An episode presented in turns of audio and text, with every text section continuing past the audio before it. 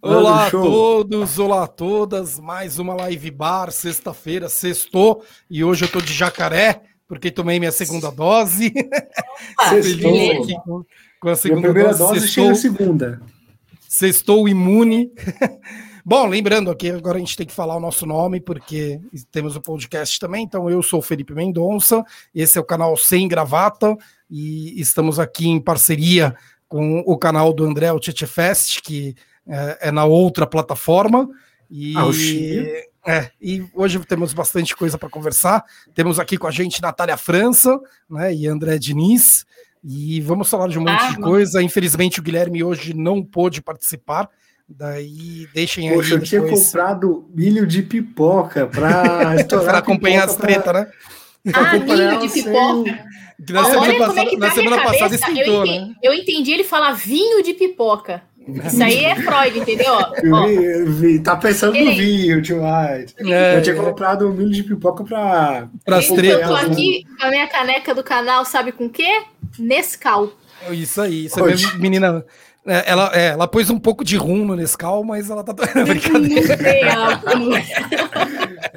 Brincadeira, brincadeira. É, Falando nisso, já, eu vou até começar já fazendo aí a, a, propaganda do texto. Eu coloquei no chat aqui, né? A Natália escreveu um texto essa semana bem legal que tá lá no, na página, que é tipo um vlog do grupo dela, que é o Sem Embargos. Né? Ela tem, participa do Sem Gravata e Sem Embargos. Né? É, é sem, sem tudo, né? Eu tenho que participar sem, das é, coisas que não tem coisa. Sem embargos. Eu também sou sem dinheiro, sem, sem namorado, sem, eu sou sem tudo mesmo. Esse, esse ponto sem gravata é todo formal ainda. Eu, Mas eu então, a, a Natália escreveu. E vou de chinelo no OAB. a Natália escreveu um, um artigo uh, sobre a questão do Afeganistão, que daqui a pouco nós vamos conversar a respeito, mas já deixa aí o texto que está no chat para quem quiser entrar. E eu também já coloquei aqui no chat para quem quiser fazer parte do nosso grupo do WhatsApp, o grupo do Sem Gravata, que inclusive acaba escutando a música do Zé uh, antes de todo mundo fora participar dos debates. Essa semana teve debate quente, né? O Guilherme se empolgou no debate político. Acho que por isso que ele não participou hoje, né? Porque ele já tinha esgotado tudo que ele tinha para falar. Não, não.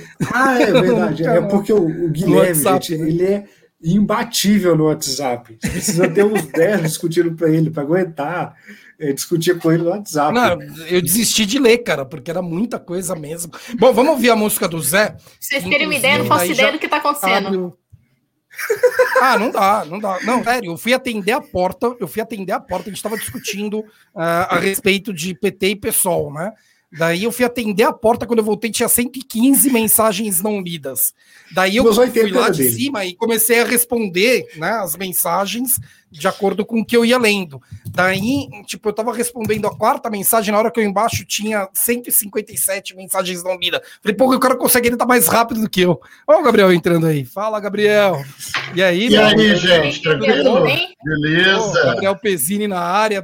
Legal, hoje. Então, a gente vai entrar agora. Vou colocar a música do Zé e a gente vai falar a respeito do Afeganistão.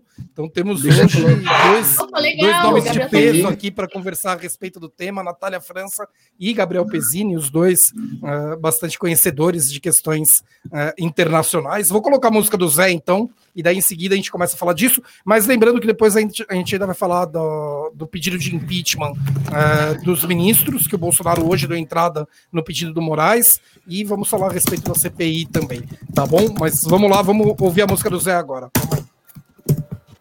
Para de teclar com o microfone aberto, André, que dá para ouvir tudo. Foi mal. Você patela o teclado também. M4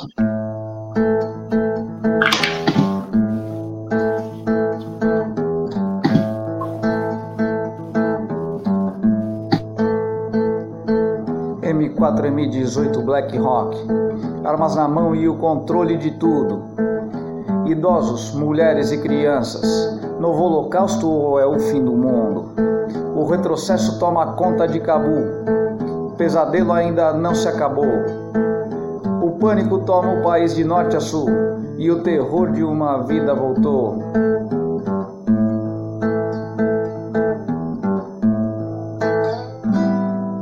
O tio Sam está no meio do jogo, uma derrota vexatória e moral. A situação está pegando fogo. e a história tem um triste final.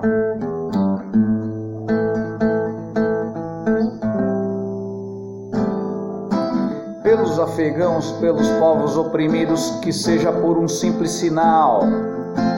Olhos encharcados, embargados, comovidos, somos pela paz mundial.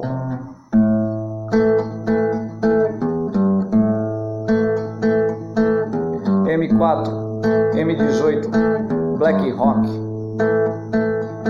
Armas na mão,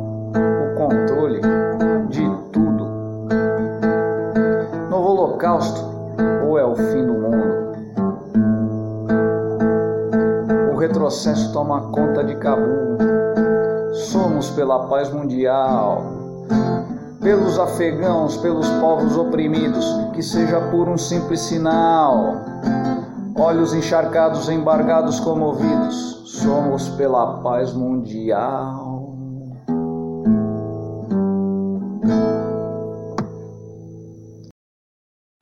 Aê, muito bom. Música do muito Zé. Bom, sempre muito bom.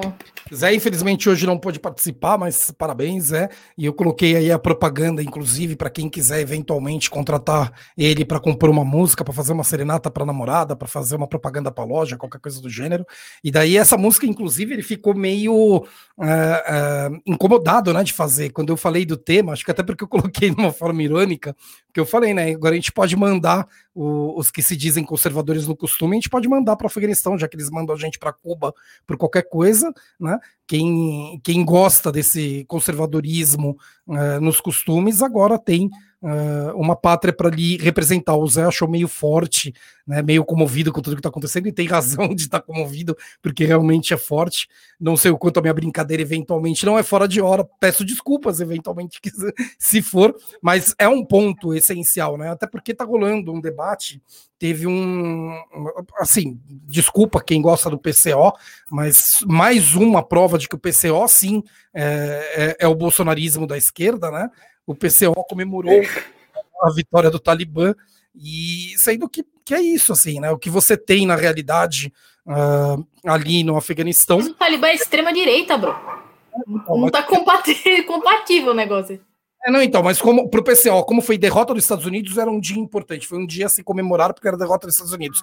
Coisas do PCO, né? E o PCO, assim, nas manifestações que nós fomos, né, aqui em São Paulo, né, tinha uma faixa, que eles, uma faixa não, um cartaz que eles fizeram, até gastaram bastante dinheiro, porque tava um, um, um papelão bem feito, né, um, uma propaganda bem feita, com fora Bolsonaro de um lado, bem feito mesmo. Daí eu peguei falei, pô, legal. Daí eu levantei. Na hora que eu levantei, atrás estava pelo fim do, do STF, pelo fechamento do Congresso. Eu falei, cacete, os caras eles estão aqui pedindo a mesma coisa que o Bolsonaro está pedindo. Só que fora Bolsonaro, enfim, os caras eles são bastante uh, distantes do que o resto da esquerda, né? Inclusive até dos outros partidos que são socialistas e comunistas, mas eles estão distantes da esquerda.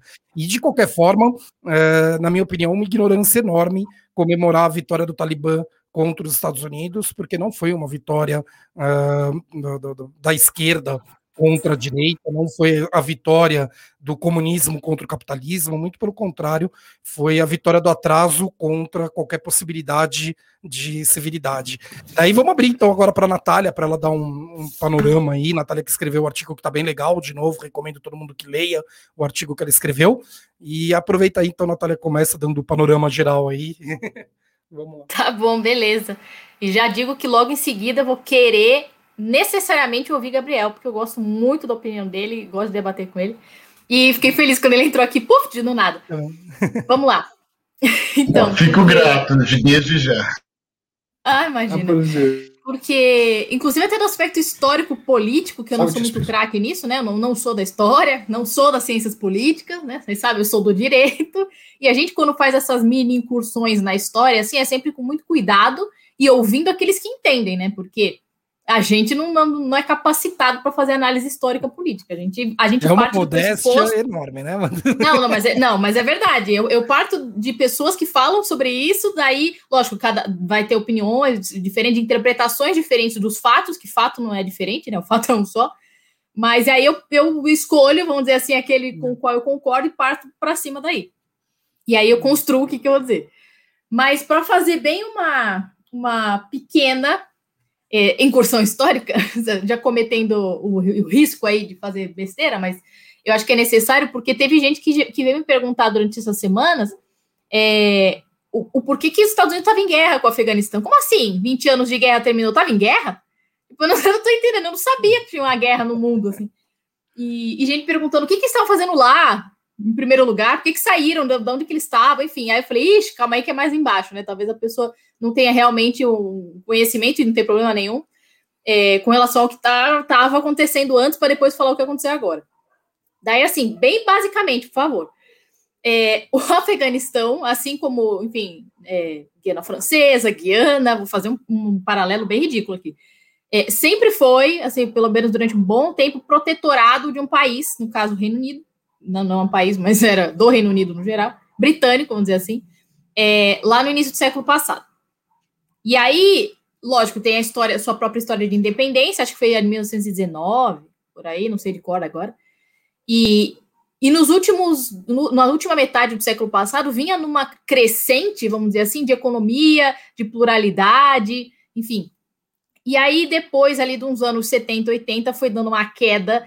É, calma, eu estou olhando só para o Afeganistão e não para fatores externos uma queda de, de déficit, de déficit não, de índice democrático, vamos dizer assim, ou, ou ao menos pa parou essa crescente de pluralidade, enfim, de crescimento econômico, por conta, sobretudo, da Guerra Fria. Né? Para vocês lembrarem, a Guerra Fria, lógico, Estados Unidos e União Soviética, extinta União Soviética, que por conta do, da, do Afeganistão ser muito perto da antiga União Soviética, geograficamente mesmo, foi usado ali como, sei lá, modo expiatório, território de proxy war, que a gente chama de guerra por procuração, né? Estados Unidos não tinha como lutar diretamente, nem queria, é, com a União Soviética, usava território alheio, literalmente.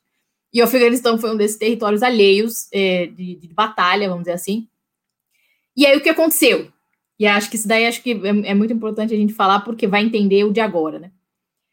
É, um dos primeiros grupos, vamos dizer assim, que surgiu, um dos primeiros, porque eu não sei todos de, de verdade, nunca estudei isso, mas um dos primeiros grupos que é, surgiram no, pelo, pelo considerado no Ocidente extremista, né? Foi a Al-Qaeda. Todo mundo já ouviu falar na Al-Qaeda. Depois da invasão do, do, Afeganistão pela antiga União Soviética, e foi por isso que os Estados Unidos começaram a apoiá-los, inclusive financeiramente, armamentistamente, sei lá que essa palavra existe, para empurrar de volta para cima a, a, União Soviética, enfim, para ganhar uma batalha, né? Era Guerra Fria justamente por isso, porque quase nenhum deles pegavam em armas, mas eles, eles é, incentivavam que outros faziam. Exatamente, por isso que a gente chama de guerra por procuração, né? Proxy war. Aí houve então esse apoio financeiro do então regime na, na no Afeganistão para que é, eles conseguissem ganhar da União Soviética. Vamos falar bem simplesmente assim. Então, quem, vamos dizer, financiou e, e deu força política, força bélica é, para esse grupo, vamos dizer assim, no Afeganistão, que, que conseguisse ganhar da União Soviética foram os próprios Estados Unidos. É, é, para extirpar o comunismo soviético, aquela coisa toda, na operação que chamou de Operação Ciclone. E, lógico, quem era o líder da Al-Qaeda, Osama Bin Laden, todo mundo também sabe isso, é, se formou aí essa, essa organização maior e mais forte da, da, da região na época, que é a Al-Qaeda. Então, entre vai 79 e 89, mais ou menos, que a gente considera aí como uma Guerra Fria, Olá, tudo bem? Tá tudo certo. É, não estamos em guerra, então tá bom, não tô brincando. é, o que aconteceu foi que eles conseguiram, enfim, empurrar de volta, vamos dizer assim, os soviéticos para cima do mapa lá, e os Estados Unidos comemoraram junto, enfim, amigos, é nós, parceiro, conseguimos derrotar o comunismo soviético nesse local. E aí, depois da, da queda da União Soviética, vocês sabem, entre 89 e 91, daí se iniciou uma guerra civil no Afeganistão, e aí é fácil, é, eu sempre faço esse parênteses, né? É bem fácil as pessoas nos Estados Unidos usarem o território, né? Combatentes, etc., do povo de outra parte do mundo para emplacar os seus próprios interesses, né? É muito fácil falar isso, né? Difícil é para aqueles que já já estavam ali dentro aparelhados nessa situação lidarem com as consequências. Então, lógico, na hora que saiu esse financiamento todo, o chapéu do. Na hora que saiu esse financiamento todo, eles ficaram na mão, assim como está acontecendo agora, ficaram na mão e o governo próprio, o próprio governo afegão.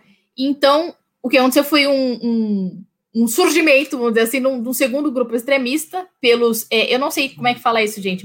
Mujahudins? Mujahudins? Ah, eu, eu, não sei falar isso. Mas, enfim, eram guerrilheiros islamitas que, eu não sei falar de verdade, não vou tentar aqui, que eram membros de seminários conservadores, que a gente chama, porque Talib, do Talibã, depois, pelo que eu procurei em alguns dicionários e confirmei para ver se não estavam falando fake news, é, de fato significa estudante, aquele que se detém sobre a, a, o estudo do, da religião, enfim. Ô, Natália, como, desculpa só como... te cortar, inclusive pelo comentário claro. aqui que pergunta se é do Talibã. Na verdade, o Talibã é começa agora, né? Você estava no agora. período anterior, é, porque a, a pessoa perguntou se você estava falando do Talibã, mas na verdade o que tinha antes, o Talibã surge exatamente nesse momento em que o Estados 94. Unidos deixa eles a própria sorte, né? Isso, durante a Guerra Civil. É. é. Em 94 eles fundam o Talibã, mais ou menos, né? Não dá para ser exato porque não tem uma ata constitutiva, né? Não tem um contrato para a gente olhar e falar, ah, tá fundado o Talibã. É, pós-fim da Guerra menos... Fria, queda do, do, da União Soviética, Muro de Berlim e tudo mais, é. Continua, Exato. desculpa, só quis cortar para atender aí a pergunta do. Não, mas só para fazer essa, essa, esse link entre, entre o significado mas... da, da palavra Talib e, e, seminaristas, que eram esse grupo e extremista. Quem criou, o quem criou o Talibã também foi os Estados Unidos, que treinou o Talibã para ser guerreiros contra a União Soviética. No... É, que você estava fora, é exatamente o que ela estava contando. Foi antes. É, é, o que vem é, antes calma, disso. Uma, depois uma gera o Talibã. Do outro. O Talibã era braço da Al-Qaeda. E depois o Estado Islâmico é braço também da Al-Qaeda e do Talibã. São, são coisas assim, é Nossa. muito complexo eu fazer essa análise política. É, eu não dou realmente, não sei, eu leio, eu gosto de ler bastante, não saberia reproduzir. Mas eles têm mas essa vinculação. Ou então, um, um virou braço do outro. Como é que eu posso dizer? Galho, saiu, entendeu? Desfez a amizade e criou um grupo separado. É isso ah, que eu quero sim. falar. Então, é isso que ela é, tava. Tipo, viu, André, que você tava fora. André, que você tava fora, mas ela tava exatamente nesse ponto da história. Isso. Ela contou essa parte do financiamento dos Estados Unidos uh, a respeito de um período da Guerra Fria, e daí chegamos agora no surgimento do Talibã, que é quando acaba a Guerra Fria e os Estados Unidos deixam o Afeganistão a Deus dará, né? Daí segue. na... dará, né?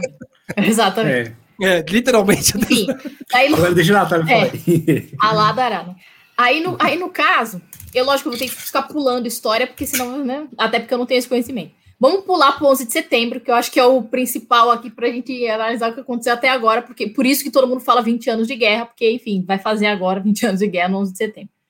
Todo mundo sabe o que aconteceu no 11 de setembro, ataque às Torres Gêmeas, outros locais também lá considerados território estadunidense de grande valor, com instituições democráticas, Pentágono, etc., pela Al-Qaeda, ainda existente Al-Qaeda. É, e aí, lógico, em resposta ao que a gente chama guerra ao terror ou contra-terrorismo, etc., aconteceu no dia seguinte, assim, não deu 24 horas, eles iniciaram as suas medidas nos Estados Unidos é, contra terroristas. E lógico que elas não tiveram baliza internacional, jurídica nenhuma. Elas foram pura política e, e dane-se. Iniciaram uma guerra. Aliás, contra... dessas, todas essas intervenções eh, americanas no exterior, é, nenhuma delas. É. A única que gozou de aprovação no Conselho de Segurança foi a Guerra do Golfo, quando Saddam Hussein, é que era ditador do Iraque, invadiu e anexou o Kuwait.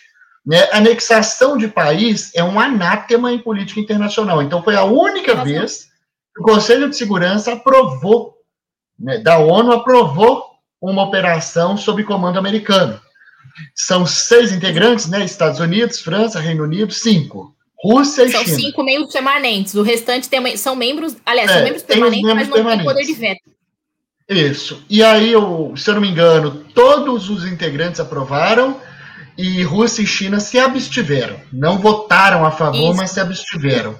Exato. O poder de veto é você poder vetar e embargar toda a votação e, e não vai para frente. Mas se você se abstiver, é assim que fala, se abstiver. Aí não, não tá vetado. Não, eu acho que é abstiver, hein? Porque Abs vem do é. verbo ter, hein? Se ele tiver, abstiver. É abstiver, hein? Mas enfim, eu acho que é abstiver. Faltou e aí, então, não, não embarga o negócio. Né? O Zé de letras é, para esse momento. Né? É mesmo, cadê ele? Enfim, aí não, não embarga o que, o que passaria ali, aí passou. Mas realmente, como o Gabriel está deixando bem claro, qualquer tipo dessas intervenções, principalmente unilaterais, ou seja, Estados Unidos agindo como polícia do mundo, ah, deixa que eu resolvo, sabe aquela coisa? Deixa que eu vou, eu vou me vingar, literalmente, assim, uma vingança pós algum ataque, enfim. Nada disso é balizado pelo, pelo, pelo direito. Nada, nada. Direito nacional e direito interno, que eles passam por cima, inclusive, da aprovação do Congresso dos Estados Unidos. Né? Eles nem passaram, nem, nem cogitaram analisar dentro do próprio Congresso deles, que também é uma obrigação interna. Enfim, começou no dia seguinte uma guerra. Aí qual que é o problema? Quem que atacou, vamos dizer assim, quem assumiu o, o ataque foi o grupo terrorista. Foi o grupo terrorista. E eles iniciaram a guerra contra o grupo terrorista? Não. Eles iniciaram a guerra contra outro Estado. Eles iniciaram uma guerra formal, assim, não precisaram fazer nada em papel, porque no dia seguinte já tinha soldado voando, é, contra o Afeganistão contra o Sob país. pretexto que o governo estaria protegendo né, o grupo terrorista e numa atitude Exato. extremamente populista, né? Eu que, eu que na época já era adulto, vocês não. Mas o, que eu lembro muito era um populismo gigantesco, assim, tipo, eles estavam falando com o povo mesmo, ponto. Dane-se direito, dane-se todo o resto, estamos aqui jogando a bola para o povo, o povo quer uma Exato. resposta, então vamos dar uma resposta. Era e isso. E eles se utilizaram de uma cláusula da, do, do, do acordo constitutivo da OTAN que é né, a Organização do Atlântico Norte, é, justificando que essa cláusula tinha uma interpretação, eu acho, até hoje, um pouco diversa do que ela tem. O que significa é que quando um dos países da OTAN tem algum problema de segurança, algum problema econômico, todos os outros têm que ajudar. Significa mais ou menos isso que está escrito. Aí eles usaram a interpretação super esquisita dessa cláusula para dizer que o que eles fizessem, todos os países da OTAN tinham que apoiar, financiar levar soldados junto, enfim, tudo isso. Ou seja, eles balizaram a ação internacional no que eles falassem. O que eu falar que tem que fazer, vocês têm que me ajudar. Mas não é bem assim que funciona. Eles têm que todo mundo se apoiar para responder. Agora, responder não significa responder dessa forma. Mas foi isso que aconteceu, todo mundo sabe, enfim. E muito ampassando, 20 anos de guerra.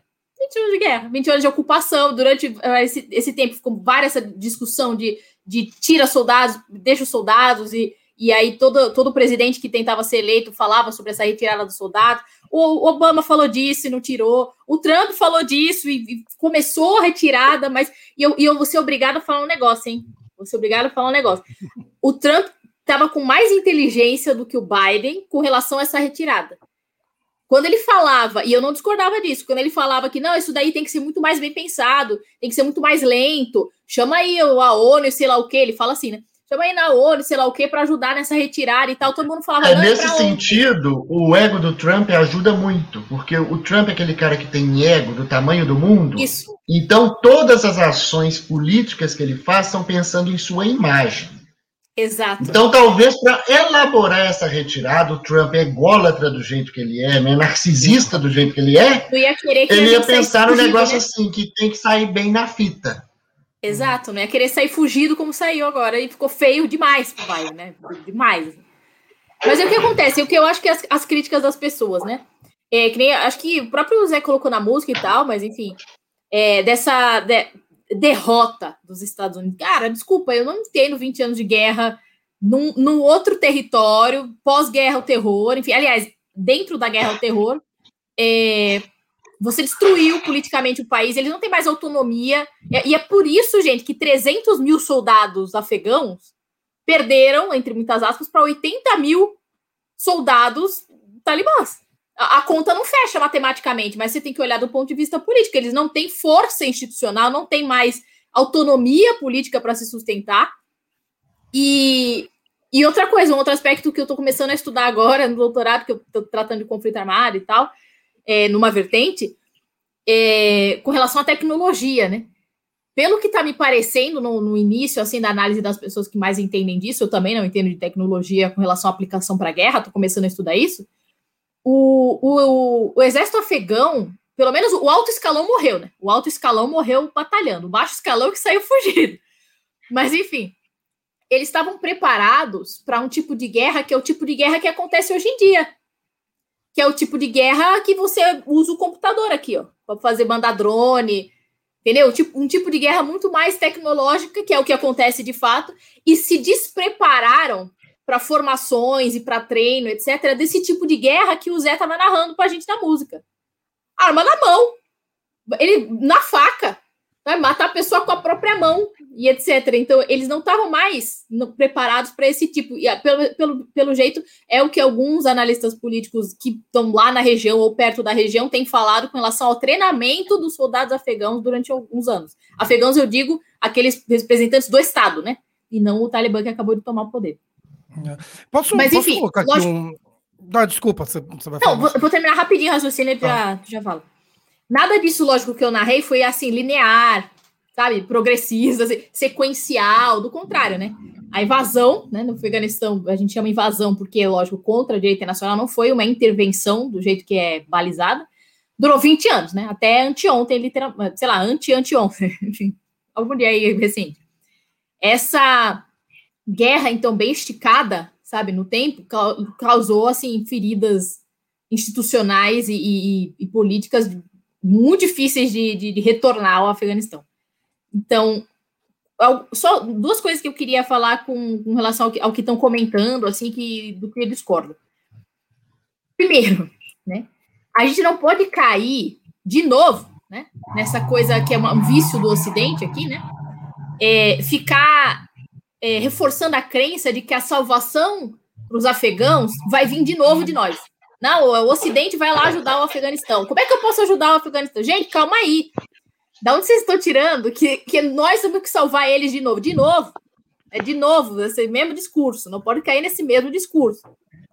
Por muito tempo, inclusive, se usou, e eu falo disso no texto bem de leve, a, a opressão, ou pelo menos do ponto de vista ocidental, a opressão religiosa das mulheres afegãs, das mulheres islâmicas no geral, como uma forma justamente de ficar construindo e aumentando esse repúdio à imagem do Oriente Médio, vamos dizer assim, no geral, para falar bem é, exageradamente. O povo afegão, a religião, enfim.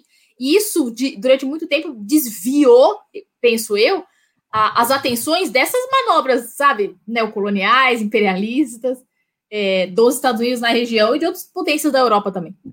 Isso é uma professora, é, se eu não me engano, de Yale, ali lá Abu Lugot, que é especialista na, em Oriente Médio, que, que, que escreve, né? De onde vocês tiraram que a salvação das mulheres. Afe... De onde vocês tiraram que as mulheres afegãs têm que ser salvas e de onde vocês tiraram que as mulheres afegãs têm que ser salvas pelo, pelo Ocidente.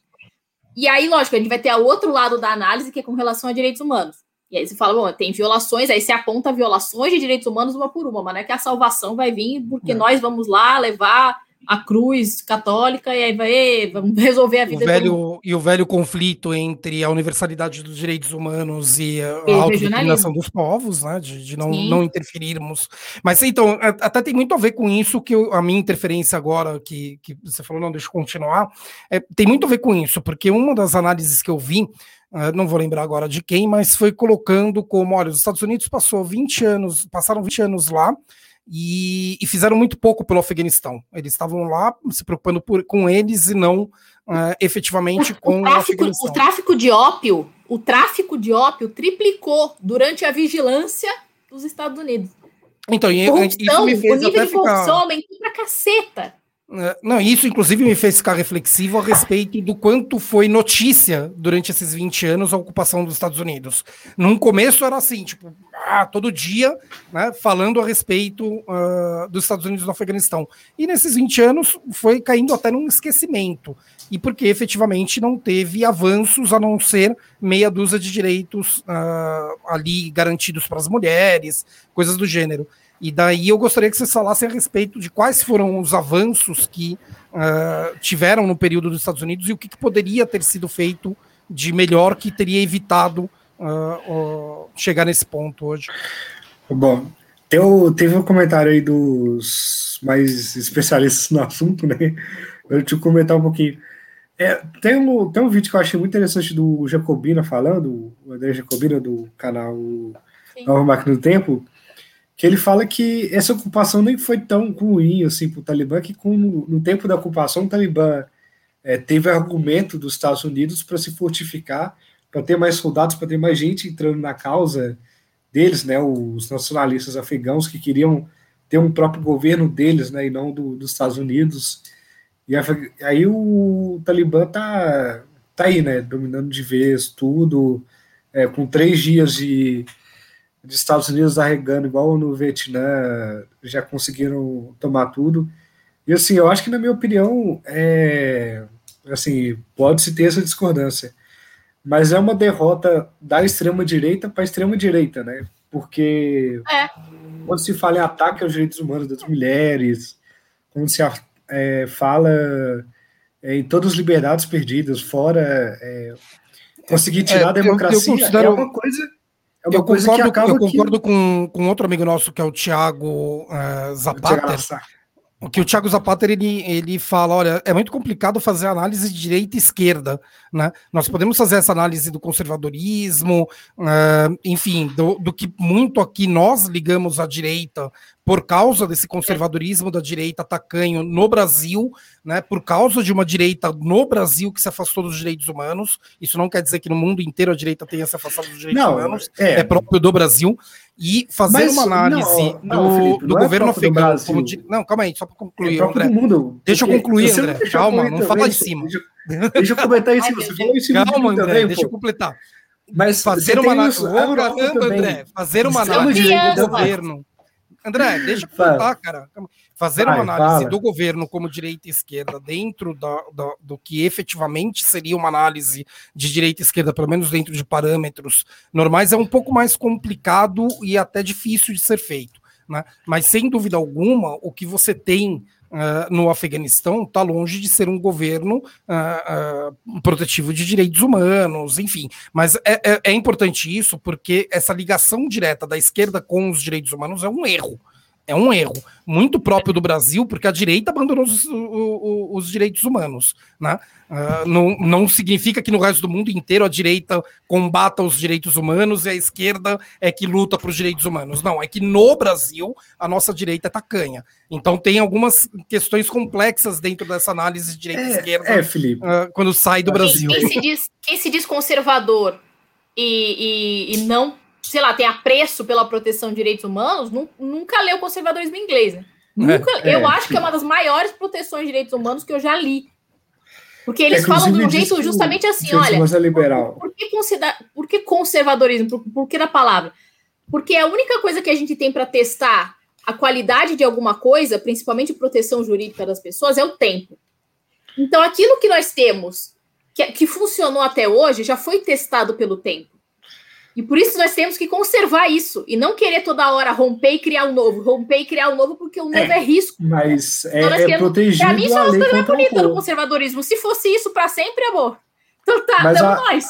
A lei contra o aborto se mantém há muito tempo aí, né? É, é conservar não, mas aquilo que passa pelo aborto... teste da proteção, lógico, aquilo que se passa pelo teste e a sociedade não entende mais como correto, você troca.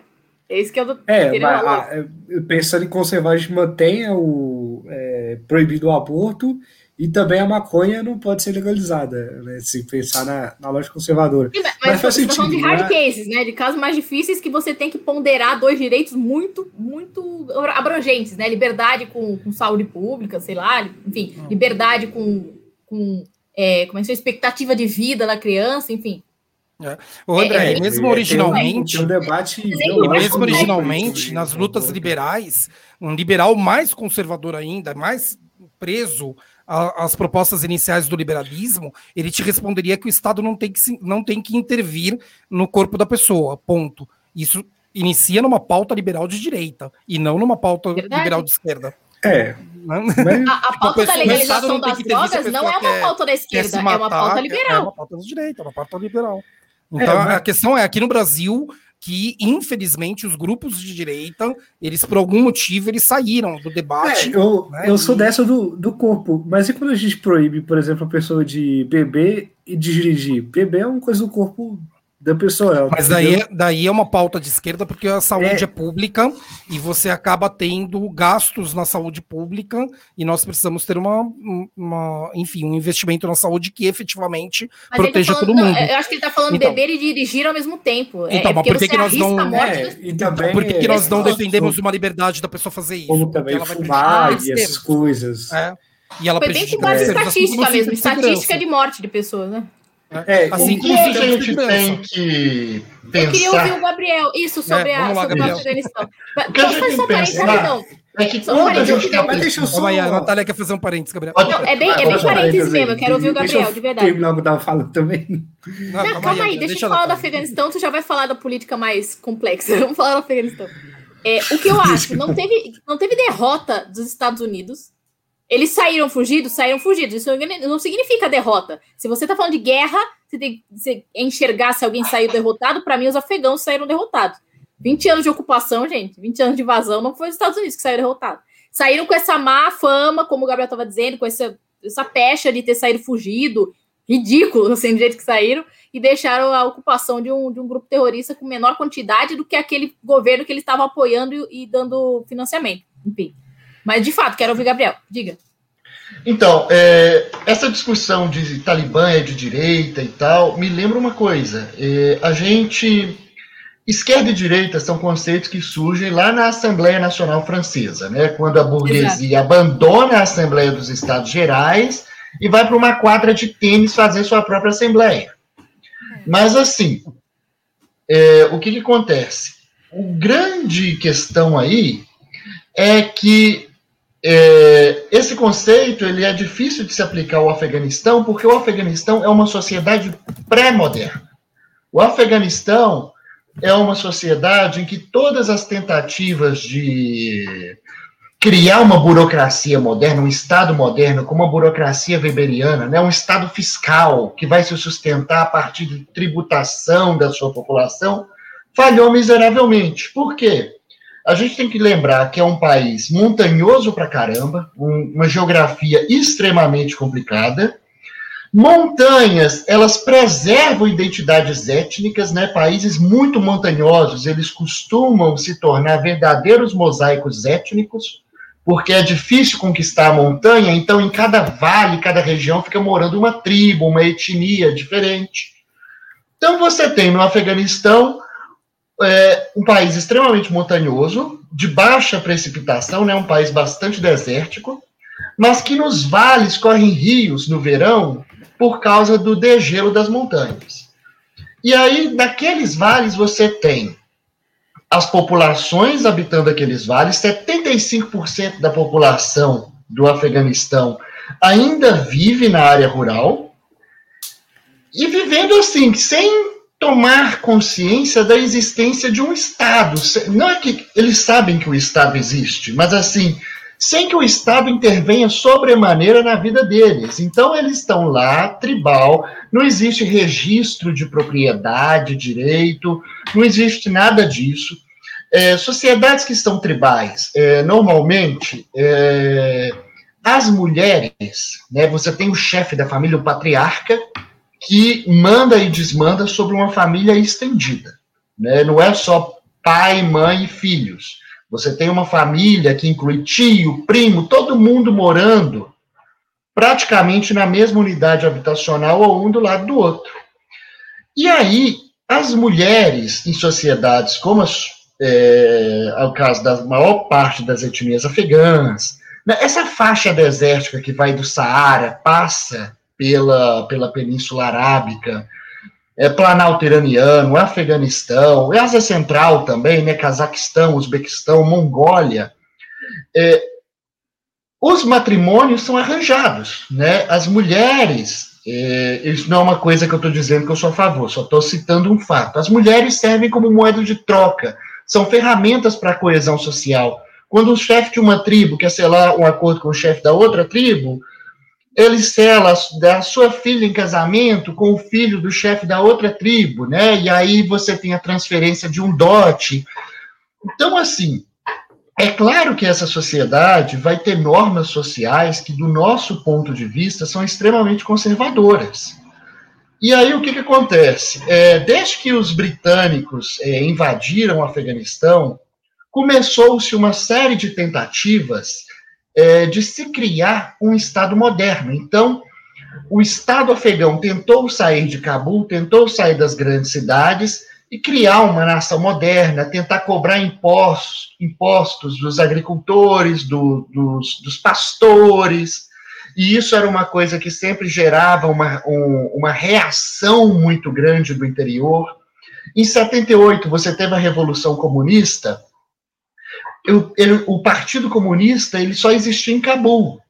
Ele tinha uma capacidade estatal muito baixa, então eles foram de cidade em cidade fazendo reforma agrária do jeito que eles quisessem proibiram a cobrança de juros para empréstimos agrícolas, e aí os agricultores ficaram sem ter como pegar empréstimo para comprar fertilizante, por exemplo. Eles é, igualaram os direitos dos homens e das mulheres e disseram assim: olha, você, vamos construir escola aqui, e agora meninos e meninas vão frequentar a escola obrigatoriamente numa mesma classe, com todo mundo misturado. Então, essa elite urbana tentando impor uma ocidentalização forçada, uma modernização forçada numa população vastamente rural e dividida em vários grupos étnicos, sempre causou uma reação muito forte por parte do interior. O interior reagiu, né? Organizaram-se a partir da década de 80 os grupos Mujahideen, que a Natália estava comentando. Os comunistas. Vou saber que é assim que fala. Mujahideen. É. Eu não sei falar. Para os comunistas do Afeganistão estavam sem conseguir controlar o país, chamaram a União Soviética para dentro do Afeganistão, e os Estados Unidos, a partir também do Paquistão, que era um aliado americano na Guerra Fria, Paquistão tendia para os Estados Unidos porque a Índia tendia para a União Soviética. O Paquistão ajuda, auxilia os Estados Unidos a armar esses mujahideen, e aí você tem guerra civil. Em 89, a União Soviética bate em retirada, coloca lá um governante qualquer, uma marionete qualquer. Em 91, a União Soviética cai, o, esse governante marionete perde a sua fonte de renda, ele também cai, e os mujahideen começam a brigar entre si, porque no Afeganistão você tem várias etnias e você tinha grupos correspondendo a cada etnia. O Talibã, ele corresponde à etnia Pashtun, que corresponde a 45% da população do Afeganistão. Vamos supor, o Afeganistão é dividido leste-oeste pelo Indo Kush, que é uma cordilheira montanhosa. Ao sul do Indo Kush, você tem o domínio dos Pashtun. Os tajiques, que estão no norte, eles são derrotados, né? E saem em retirada e controlam uma, uma região no norte do Afeganistão entre 96 e 2001. E é essa aliança rebelde, a Aliança do Norte, que os Estados Unidos vão apoiar, a partir do 11 de setembro, vão fornecer armamentos para conquistar de volta Cabul, para derrotar o Talibã. E aí você tem, né, os Estados Unidos chamam algumas lideranças da Aliança do Norte, algumas lideranças que estavam exiladas para construir um novo Estado, e eles tentam fazer o quê? De novo, construir um Estado moderno. Só que o Estado moderno, ele chega à burocracia, um povo que não está acostumado com burocracia. A burocracia vai batendo de porta em porta, querendo cobrar impostos, querendo impor regras, querendo que todo mundo vá para a escola, enquanto né, você tem esse pensamento é, da zona rural de que o filho tem que ficar batendo enxada. Enfim, ela tenta é, impor é, obrigações que esgarçam o tecido social e as normas culturais com que a população rural está acostumada. Né? E outra coisa, você vai criar um Estado, tentar criar um Estado moderno com uma elite, sendo que nem a elite direita moderna, você tem uma sobreposição entre as regras na prática e as regras no papel, você vai ter um Estado extremamente corrupto, que vai recolher impostos, vai recolher ajuda externa, vai conseguir fazer as coisas funcionarem na cidade, mas que não vai chegar no interior, ou seja, que saca do interior e leva para a cidade. Então, quem está no interior do Afeganistão, com seus costumes conservadores, com as suas necessidades do dia a dia, com um Estado que tira e não consegue chegar, e até porque o, o Talibã, que se retira para o interior, ele sabota a construção de estradas, sabota a construção de linhas de eletricidade, você tem uma, um Estado que não consegue chegar nos rincões do país. Né? Então você tem um, um, uma, uma situação de, de descrédito primeiro e depois de revolta. Né? O Talibã se reagrupa no interior do Afeganistão. Na verdade, uma parte do Talibã sai e vai para o Paquistão, atravessa a fronteira, se reorganiza do outro lado com apoio do Paquistão, né? Depois de certo tempo, o Paquistão passa a apoiar o Talibã. Eles voltam, vão conquistando o interior do país, vão conversando com chefes tribais. Nessa segunda retomada do Talibã, ele é majoritariamente, majoritariamente pastum, é, mas agora o Talibã agiu um pouco diferente porque ele recrutou elites, os beques, elites turcomenas, elites tajiques, né, as etnias do norte. Tem, se preocupou em conquistar o norte primeiro para não ter uma segunda aliança do norte e foi sufocando o governo central afegão à medida que os Estados Unidos foram retirando suas tropas, que é um processo que já vem de, de 10 anos para cá, o número de tropas americanas no, no Afeganistão vem diminuindo. E aí o seguinte, o que, que o chefe tribal lá do, do interior deve pensar? Bom, o Talibã, eu posso não gostar deles em algumas coisas, né? É, eles têm uma visão extremamente ortodoxa do Islã, só tem um jeito de fazer o Islã, eu não gosto disso, né? Por quê? Porque no Afeganistão você tem práticas islâmicas com o que envolve sufismo, né, misticismo, que envolve veneração a santos, e isso incomoda toda a população, tanto a urbana quanto a rural. Mas ao mesmo tempo, em questão assim de regulação da vida da mulher, o interior é pouco menos conservador do que o Talibã, né, a média da população afegã rural é, de conservadorismo não é tão aquém do conservadorismo do Talibã, eles já estão acostumados com normas sociais conservadoras, então não é incômodo tão grande para eles. O Talibã chega prometendo autonomia para os chefes tribais, enquanto que o governo central lá em Cabul explora a população do interior. Então o Talibã vai conquistando os chefes tribais e tomam a cidade. Quando a gente vê protestos na cidade, são protestos as cidades representam só 25% da população. Então, assim, a gente não pode achar que aquelas mulheres manifestando em Cabul, né, o povo manifestando em Cabul, Kandahar, Jalalabad, representa todo o povo afegão. O povo afegão pode não amar o Talibã, mas uma grande parte do povo afegão vê o Talibã como algo menos ruim do que era o governo disfuncional patrocinado pelos Estados Unidos. Enfim, eu acho que a moral da história é não dá para pular etapas num processo de modernização. Né? Os direitos humanos, como nós conhecemos, eles são uma noção muito moderna de sociedade, e a sociedade afegã, assim como várias outras sociedades do mundo, a gente pegar Somália, a gente pegar Chad, Mali, né, toda essa faixa do Sahel, a gente pegar a Ásia Central ali do lado, a gente pegar, sei lá, eh, os povos indígenas da Papua Nova Guiné, são sociedades que não vão absorver esses conceitos iluministas do dia para a noite. Então, eu acho que a gente, nessa questão dos direitos humanos, a gente tem que levar em consideração. Faça, né? Nem sempre Hã? é interessante que façam, né? Muitos tem os povos indígenas, sobretudo, que tem uma organização social, penso eu, do, do, da minha régua de civilidade, que é mais civilizada do que a nossa sociedade super e, é, competitiva, por exemplo. Não é bom direitos humanos quando é imposto pelo imperialismo de fora, né? Porque o imperialismo de fora vai impor com seus interesses, né? Quando é o próprio povo do próprio país, aí sim. O problema é que não é verdade, né? O problema é que não é verdade. Os Estados Unidos não, não, não, é, é, usa esse discurso de nós estamos levando direitos humanos, nós estamos levando democracia porque eles ainda não têm maturidade para construir a dele próprio. Tipo, não, é, é, esse é o discurso. E por trás. E não é são só os Estados Unidos, né? Também não, a União não. Soviética. Os soviéticos tentaram modernizar a sociedade afegã, tentaram diminuir o papel da religião. E você tem uma sociedade islâmica extremamente religiosa. Enfim, é, todos os que chegaram lá. Da mulher, né? A Grã-Bretanha, a União Soviética, né? E os Estados Unidos, eles tentaram modernizar a sociedade afegã. Mas é uma da é um país sem acesso ao mar, é um país que está muito longe do mar, é um país montanhoso, desértico, tem uma sociedade extremamente isolada.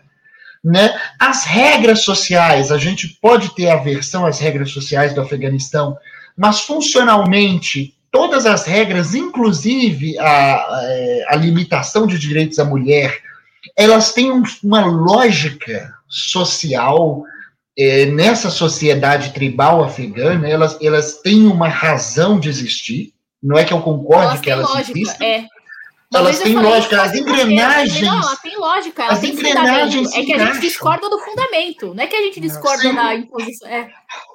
Enfim, aquele tecido social funciona de uma certa maneira, muito diferente do resto do mundo, e aí essas três potências, cada uma à sua maneira, tentaram. E o próprio reino do Afeganistão tentou, o rei do Afeganistão, quando era monarquia ali, tentou modernizar o país à força de cima para baixo e não deu certo, né?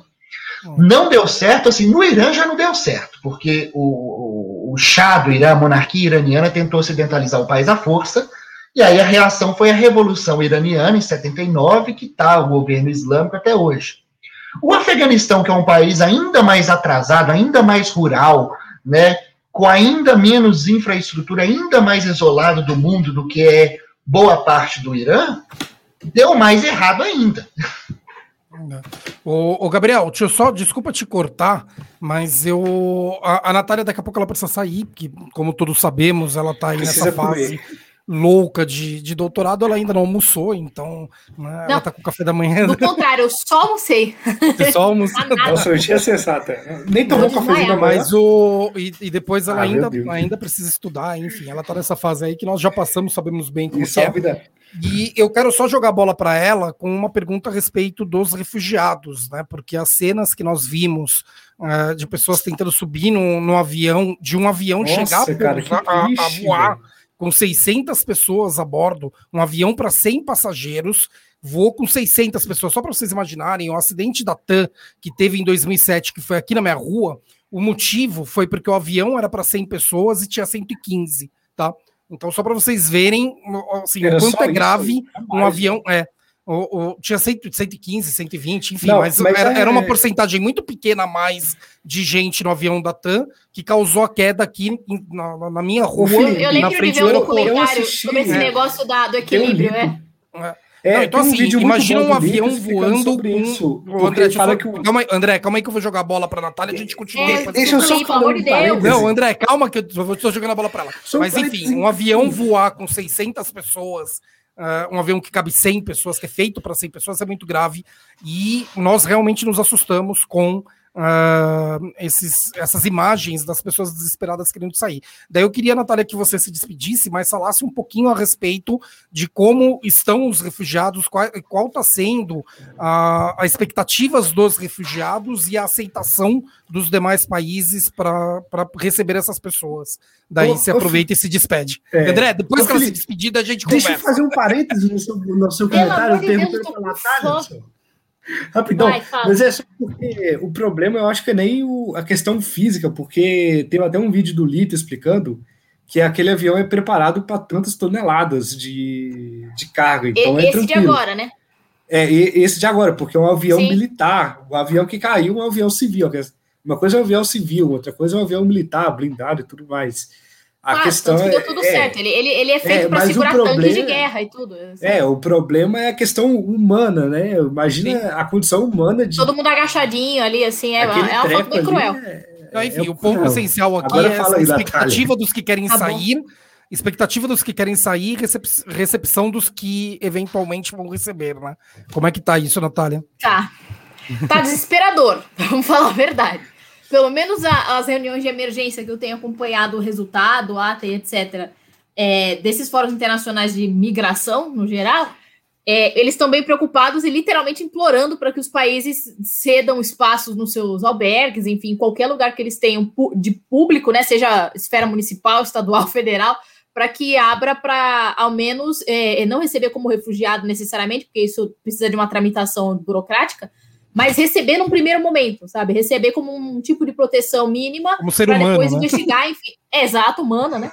Para depois investigar, enfim, em, em que tipo de, de, de, acolhimento que vai ser, se vai ser asilo político, se vai ser refúgio no, mesmo, porque guerra faz, faz com que é, seja uma das, das hipóteses de, de, refúgio, enfim, você fugir da, da de, dos vencedores de uma guerra que são, que são terroristas, enfim, isso daí entraria na, na hipótese de refúgio, mas tem outros requisitos, enfim. É, então, assim, tá desesperador pela quantidade de pessoas. Mas eu acho que o pior problema, a gente tem tido um pouco mais de solidariedade do que imaginado, Se você pegar, por exemplo, é, guerras civis na África, zero solidariedade, viu? Zero solidariedade. Tá tendo um pouco mais de solidariedade do que eu imaginava. Tem países falando, ah, nós faz um discurso bonito de 15 minutos, o primeiro-ministro. Aí chega no final fala, então nós abrimos 15 vagas. Aí falou, pô, ajudou pra caceta. É, Mas enfim, melhor do que zero. Que tenha mas... doutorado, né? Nossa, 15 vagas para os que tiverem doutorado, né? É, então, tá quase assim. Quem for médico pode vir, né? É. Mas, é, tá, então, tá desesperador com relação a para onde levar, mas o pior de tudo é que, por mais que tenha muito boa vontade de alguns países, o Brasil não se pronunciou, e isso me dá um ódio. É, enfim, é, o problema é como tirar as pessoas de lá, porque o aeroporto tá tomado. O aeroporto internacional, que é o único Vias que é o tabu, tá tomado. Não, não, não é, e aí, o Felipe, entra outra vez a geografia do Afeganistão, né? Exato. Porque montanhas. Como você tem montanha, você tem poucos postos de fronteira, né? É onde tem um passo de montanha é que você tem é, passagem de fronteira para o Paquistão. A única fronteira mais porosa, que é a fronteira com o Irã, que é, aí já não é a montanha mais, é o deserto, é o deserto. Então, é o assim, deserto, literalmente é muito tá difícil sair do Afeganistão porque as fronteiras, os poucos pontos de passagem que tem internacionais, estão tomados pelo Talibã também. Exato. E aí a saída desses aviões, eh, os aviões que a gente viu já começa, tem que dizer que são aviões estadunidenses que estavam querendo é, sair de emergência, tirando seus próprios soldados, né? Então, porque não dá para levar todo mundo ao mesmo tempo. E aí levar o máximo possível de, de, funcionários civis também, porque os Estados Unidos não estavam só com soldados militares, tinham funcionários civis também, outros funcionários civis de outros países aliados aos Estados Unidos, então todo mundo que trabalha em embaixada, todo mundo que trabalha em consulado, quem estava lá em missão, quem estava lá para fazer negócios, para fazer acordos empresariais, enfim, tudo o que você imagina. E aí queriam tirar as pressas dessas pessoas, principalmente de aliados dos Estados Unidos. O problema é que, lógico, eles invadiram, os afegãos invadiram o, o aeroporto e falaram: tira a gente daqui, pelo amor de Deus, né? Que nós vamos morrer. E eles, olha, assim, é, é muito difícil falar sobre isso. Mas eles é, colocaram o máximo que eles conseguiram de mulheres e crianças dentro dos desses aviões gigantes. Eu acho que deveriam ter feito mais, mas é, também é muito difícil de falar, sabe? Eu não acho que teve má vontade desse alto escalão aí que teve essa, essa retirada de pessoas nos Estados Unidos. Eu eu, longe de mim defender os Estados Unidos, mas eu acho de verdade que não teve má vontade com relação a isso. Não tem como colocar mais gente do que estava lá dentro. E não tem como fazer mais viagens, a quantidade de viagens, porque se você tem uma perspectiva de fazer 10 viagens, você sabe nos horários que você vai e a quantidade de gente que você vai conseguir levar, né? Agora, se o aeroporto estava cada vez mais perto de ser tomado e cada vez mais tomado com relação a, a belicismo, assim, e aí você não tem perspectiva, então você tem que levar na prioridade aquilo que o teu comandante manda, que no caso são os e o próprio estadunidenses Talibã... e, os, e os e os amigos, vamos dizer. E o próprio Talibã ele chegou a falar alguma coisa que ele ia permitir, ele está permitindo uh, que as pessoas saiam, ele está permitindo o trânsito de aviões para tirar os, os descontentes, ah, como é que tá? Tem, é, eu, vi, eu vi, é, eu vi só uma é. notícia, é, eu vi só uma notícia, mas eu ainda não li completamente, dizendo em relação a isso, que eles estão, que eles estão, ah, não, tudo bem, os afegãos podem ir embora se eles quiserem, nós queremos que, inclusive, que eles fiquem aqui na paz, que eles trabalhem conosco na nossa burocracia estatal aqui, tá? Porque a gente precisa desse nosso povo, do nosso país. Enfim, olha, vou falar a verdade. A, a maioria das pessoas estão falando, ah, eu não estou acreditando nesse, que nem o André estava falando, nesse paz e amor do, do Talibã. Eu não estou acreditando no paz, né? Nem o amor, sei lá, né? Porque a religião é bem bonita, o problema é, é, é, a, é a, interpretação é, fundamentalista, como o Gabriel estava falando, e mais complexa. E o. Pro... Ah, valeu! Obrigada. E. Calma aí que eu tô falando. ah, você perdeu. Do... Me distraí. Ah, desse paz e amor. É, eu não acredito na parte da paz, né? No caso. E não na parte do amor. É, mas aí, mas, mas assim, o que, que eu acho que eles vão fazer? Eles estão muito mais complexos politicamente do que a gente está imaginando. Eles já estão criando alianças com China e Rússia que a gente imaginou que fosse acontecer, sei lá, depois de muita, muito tempo, de talvez acontecesse e tal. Assim, dois, três dias eles já estão, ó, amigos, pode vir. E o importante é o seguinte: isso mostra. O que vocês quisessem, sabe? Como o mundo de 2021 é diferente do mundo de 2001. Exato. Porque os Estados Unidos muito. hoje não podem voltar para o Afeganistão mais, né? Porque se voltarem, você tem Rússia e China com poder suficiente, é uma ameaça à paz mundial se os Estados Unidos resolverem voltar para o Afeganistão nos próximos anos. Em 2001, você tinha uma Rússia que ainda estava combalida, estava sem rumo, recuperando ainda da queda da União Soviética, e uma China que não tinha 10% da força que tem hoje. Tem hoje, é. Hoje não, hoje ali tem dono. Hoje ali é zona de influência russa e chinesa e pronto, e acabou. Os Estados Unidos vão sair de lá e nunca mais vão voltar. Exatamente. E eu acho o seguinte: lógico que a gente vai ter, do ponto de vista moral, né, que condenar China e Rússia com relação a esse apoio ao Talibã, mas do ponto de vista das relações internacionais, eles estão sendo muito inteligentes. Que é, quando você faz esses tipos de acordo, você primeiro não tira a subsistência das pessoas afegãs que estão ali dentro, subsistência no sentido de, de, de importar comida mesmo, sabe? De manter a economia viva, vamos dizer assim, você não isola e, e você tenta colocar de vez em quando, assim, aos poucos, rédeas. Né? Então, fazendo acordos, ah, vamos fazer comércio tal, desde que vocês reconheçam tal direito. Ó, e que tal? Ó, as mulheres votam, sei lá, tô chutando aqui, gente. É, e aí a gente investe não sei quantos bilhões né, na, na, no setor X de vocês. Tipo, eles vão conseguir aos pouquinhos, não sei se é interesse, mas conseguiriam, é, colocar um pouco na rédea. Então, assim, eu não vou criticar 100% China e Rússia por fazerem esse apoio. Moralmente, sim. Mas do ponto de vista estratégico, político internacional, não. É. Mas Bom, sim, gente, eu tenho que ir lá. É, vai lá, vai lá, obrigado aí. obrigado, não, obrigado a vocês. Legal, tá? legal, Saudades, legal assim que der eu participo. É, assim que der eu participo, nem que seja um pouquinho. Não, e ajudou Obrigada, bastante. E hoje eu acho que era bem importante. E hoje era bem importante você participar, até para esclarecer sim, um monte de coisas. Os que não sabem, a Natália ela é bastante atuante uh, dentro de grupos uh, que, que participam né, na, na, na ONU em questões de refugiado e tudo mais, então ela tem aí uma experiência enorme. Essa carinha de menininha, né? É, é, o, o, RG dela não condiz com os títulos, tá, gente? Inclusive, falando em RG, daqui a três horas eu faço 26 anos. Beijo. Ah, parabéns, ah, não, isso eu não sabia. Natália, aí você me pô. Você tem só 23, 6 anos, já tá no meio do doutorado aí, lindona aí, ó. Né? É. Não, isso, é, isso é o de menos. Se souber é assim. todo o currículo dela, fica. Natália, parabéns valeu, aí. Você está desaproveitando. Parabéns, Natália. Descansa aí, ao invés de estudar, então, fica com a tua mãe, agora aproveita que vai, vai virar meia-noite, vai dar teu aniversário, não vai estudar. Tá não. bom. Tira um pouquinho ah, de é. folga, você vai sobreviver. Tipo, Beleza, tá, tá bom, gente, obrigada. Beijo, Nath. Até mais. Bom, eu vou jogar agora pro André, que ele tá ansioso aqui. Pra falar, André, calma aí, primeiro deixa eu, deixa eu falar uma coisa aqui. Uh, bom, o, o, o Sem Gravata, a gente, principalmente na sexta-feira, a gente faz essa live bar num bate-papo uh, descontraído, enfim, e entre acadêmicos, entre pessoas que, que são estudiosas de diversas áreas, né? Uh, nós somos um canal marcado pela divulgação científica de humanas, mas a sexta-feira ela é aberta e agora eu estou entre dois de exatas, né? E eu fico sempre eu achei que com o Gabriel. Não, e com o Gabriel eu fico sempre surpreso. É complexo. é, não, e o Gabriel eu fico sempre surpreso com a capacidade de armazenagem de, de dados, né? Uh, assim, eu, eu, eu considero que a minha, a minha pouca inteligência que eu tenho, ela é muito voltada para lógica em humanas, né? Mas não me peça para ficar guardando dados, porque eu não guardo.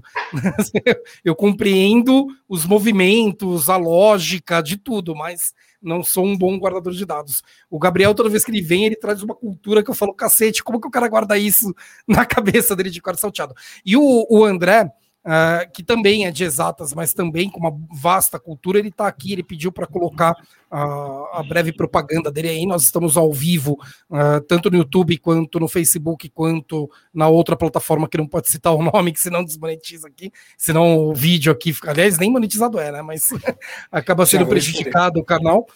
E, enfim, temos também o nosso podcast e o André, ele dá aula particular aí de física e matemática para quem está no, no, ensino médio fundamental, para quem está prestando vestibular e Enem, e daí ele deixa aí o celular dele, que é 31 993223 254, é isso, né? É 993 22 32 54 e o DDD é 31. Como tem podcast, tem que, tem que ler também. Mas enfim, o... Ah, é são dois de exatas aqui. WhatsApp. É, são por, dois de exatas aqui, e... uma cultura em humanas uh, uh, maior do que a minha até, então... Assim... Eu posso só atender o chat rapidão? É Pode, que tá rolando uma... É uma brincadeira, assim, de xadrez, batalha de subs, É, a gente tá numa live conjunto com o Felipe Mendonça e o Pezini, aí, tipo, eu meio que deixo a live de boas com os dois e, e jogo a batalha de subs aí rapidinho é, enquanto deixa eles falar. Inclusive, eles mais falam que eu. Eu, eu fico mais quietinho. Não, você gosta de falar enquanto a gente está falando, cara, para com isso. Não, não, pô, mas é que eu, eu começo a falar, eu sou interrompido, aí vai para outra roda, entendeu? É isso que aconteceu hoje, foi por isso que eu acabei é. falando no meio dos outros. O, cara, o, o, só até finalizando o assunto a respeito do, do Afeganistão, porque depois eu quero falar a respeito ainda da CPI e do, dos pedidos de impeachment. É, eu, eu vou né? encerrar de falar disso também da Afeganistão, não falei. mas eu queria ver só se o Gabriel tem mais alguma alguma coisa a colocar aí a respeito do Afeganistão. É, e eu... aí a gente depois parte para outro tema. Fala, Gabriel. Então, é, o Talibã ele está prometendo ser paz e amor, mas ele está fal falando uma coisa e fazendo outra. Ele está falando que não vai perseguir ninguém, mas ele existem. Tá falando que vai trazer as mulheres para o governo, né? É, eles existem relatórios da ONU dizendo que o Talibã está visitando apoiadores do, do regime pró-americano porta a porta para conversar, né? O Talibã diz que vai deixar as meninas irem à escola e em Cabul elas realmente foram à escola, mas no interior os Talibã proibiram as mulheres de trabalhar e proibiram as mulheres de irem à escola. Então, assim, ninguém sabe o que vai acontecer. E a tendência é que, quando a atenção do mundo se desviar para outros assuntos, o Talibã recrudesça. Uhum. Eu não acho que, pelo menos em Cabul, eles vão chegar a fazer o que fizeram entre 96 e 2001, quando eles governaram pela primeira vez. Proibir televisão, proibir rádio, deixar as mulheres completamente sem estudar. Em Cabul, não. No interior, pode ser. Eu acho que vai ser um regime muito repressor, mas, é, enfim, eu acho que nos centros é, urbanos maiores, Cabul, Kandahar, Herat, eles Já? podem ser um pouco mais relaxados, mas no interior vão reprimir igual reprimiam antes.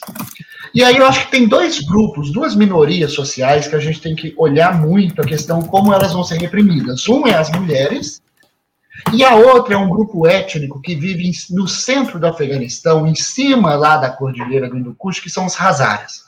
Os Hazaras, eles são perseguidos desde o final do século XIX, porque a monarquia era Pashtun, é, os Hazaras é, são a única é, grande grupo étnico afegão que é xiita, enquanto que o resto do país segue o Islã sunita.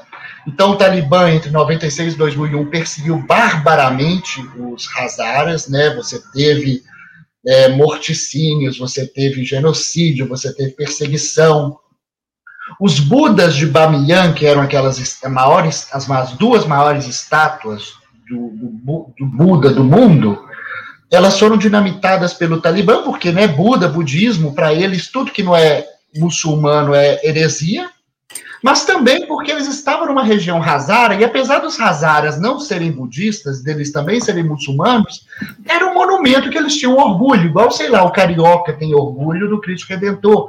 Então foi uma maneira de pisar nessa etnia.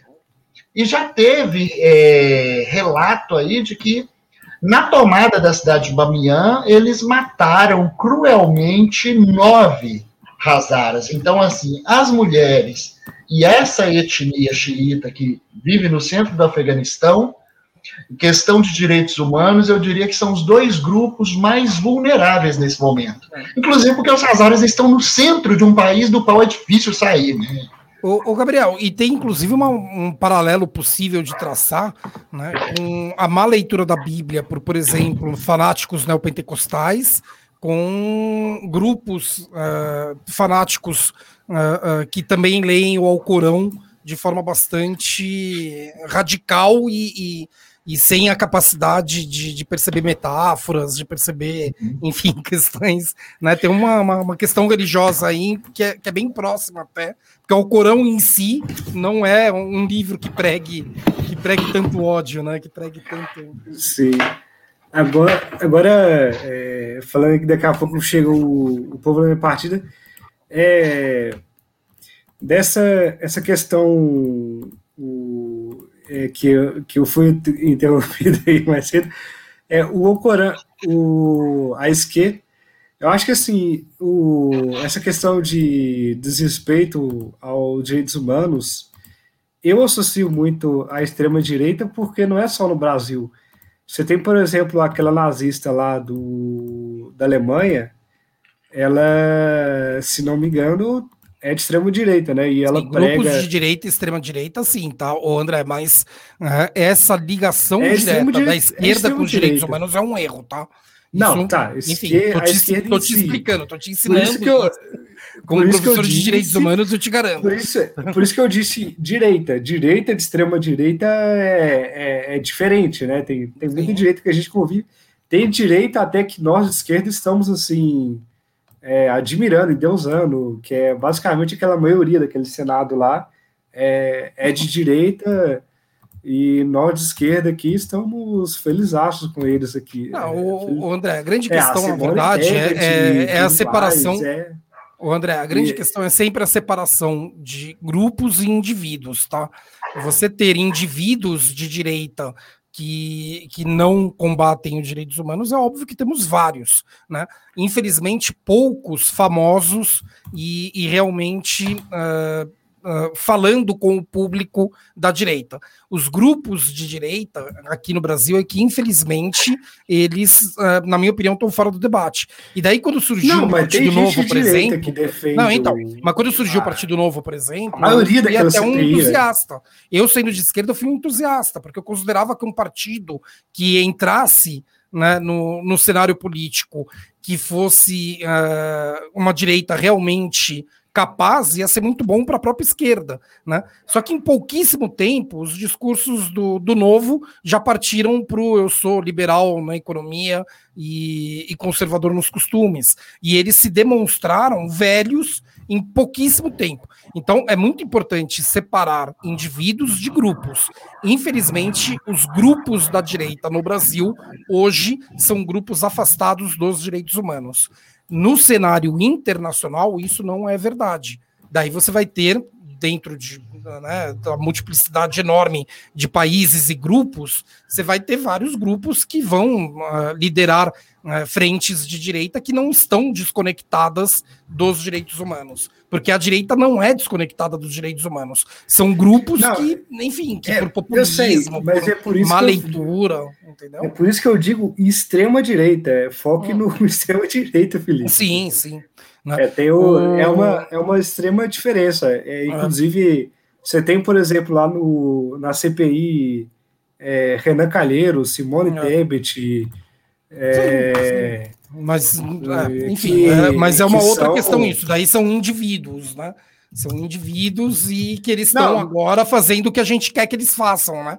E daí estão nos agradando porque estão batendo no, no, no governo Bolsonaro não, é, e na, na, corrupção do governo. Eu gosto muito deles, mas a gente respeita eles como agente da política e não é. como pessoa do extremo direito. A gente nunca é, chamou eles de extrema direita, o Renan Calheiros.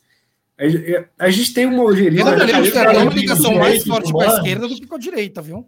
Quando a gente fala de direitos humanos e quando a gente fala em geral de constitucionalismo, que é o legado liberal para o uhum. Estado moderno, a gente está falando de limitar. Quando a gente fala de esquerda e direita, a gente está falando de limitação dos, de questão dos fins, né? A esquerda e a direita têm objetivos diferentes.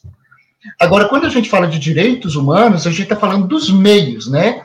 Por mais que você tenha objetivos políticos, os direitos humanos restringem. Você não pode fazer certas coisas.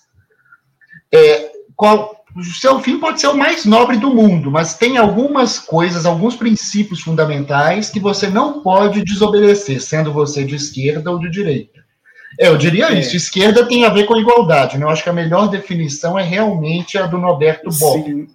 Sim, eu quero abrir só um parênteses aqui para antes de, de continuar o que eu ia falar também, só, só para responder uma pessoa que eu até dei um, um timeoutzinho da pessoa. Ela disse que ia sair.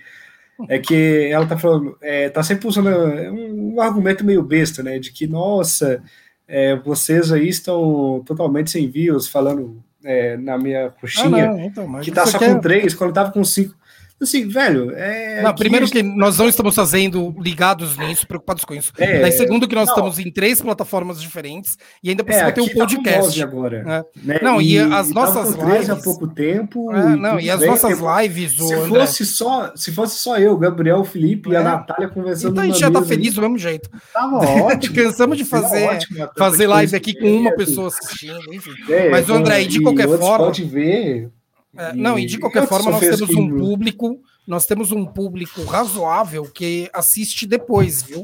Uh, ah, nós é, temos e... até um número muito maior de pessoas que assiste depois, depois... Enfim, no trânsito, na segunda-feira, do que que acompanha a gente ao vivo. É, e tá tudo verdade. certo, a gente faz aqui, porque, principalmente a live bar, né? Porque a gente tá no bar, estamos batendo. E principalmente que a gente tá fazendo uma live que a gente fala de política, é. se a gente comparar assim, ah, eu, a gente vê pouco, mas quem vê muito é o que? É, é, aquele marombinha terraplanista maluco lá, então é, é, tudo bem, a gente tem pouco, é melhor você ir ser uma live inteligente com três é. pessoas do que não, aquele fora, maluquinho terraplanista Eu passei muito tempo com uma dificuldade enorme de conversar sobre política com pessoas que falem a mesma língua. Não precisa concordar comigo, mas que compreenda é, eu, o que eu estou falando e que me traga provocações que me faça refletir.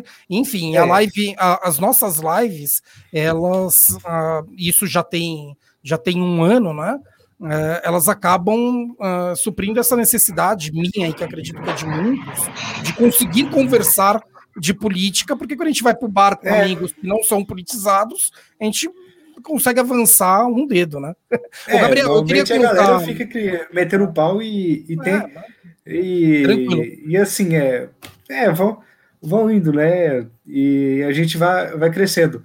Mas tentando falar que eu ainda não consegui falar desse trem, desse desse Afeganistão antes de acabar o, o assunto, né? Que normalmente é, é, não, não é interrupção da minha interrupção, da interrupção, é a interrupção da interrupção que eu sofri, que eu tava tentando falar, Eplandini. E o vai. Felipe me interrompeu lá e começou Não, eu não te interrompi, lá. você interrompeu e eu não deixei, vai. Não, não, você agora interrompeu fala. antes, quando eu tava tentando falar, quando eu comecei tá bom, a falar dessa fala questão agora. de que o Talibã é extrema-direita, por essa questão dos direitos humanos, mais, mais cedo, né?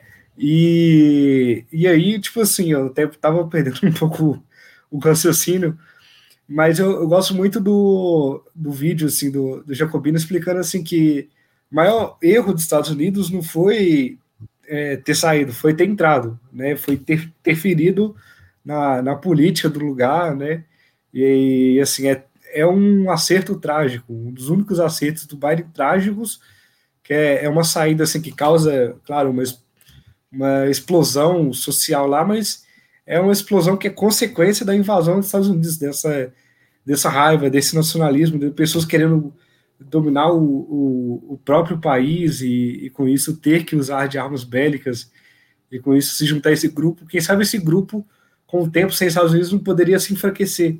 Né? Imagina o, o Talibã ficando fraco uma democracia. É, eu até tenho outra opinião, ó, falando um pouco até.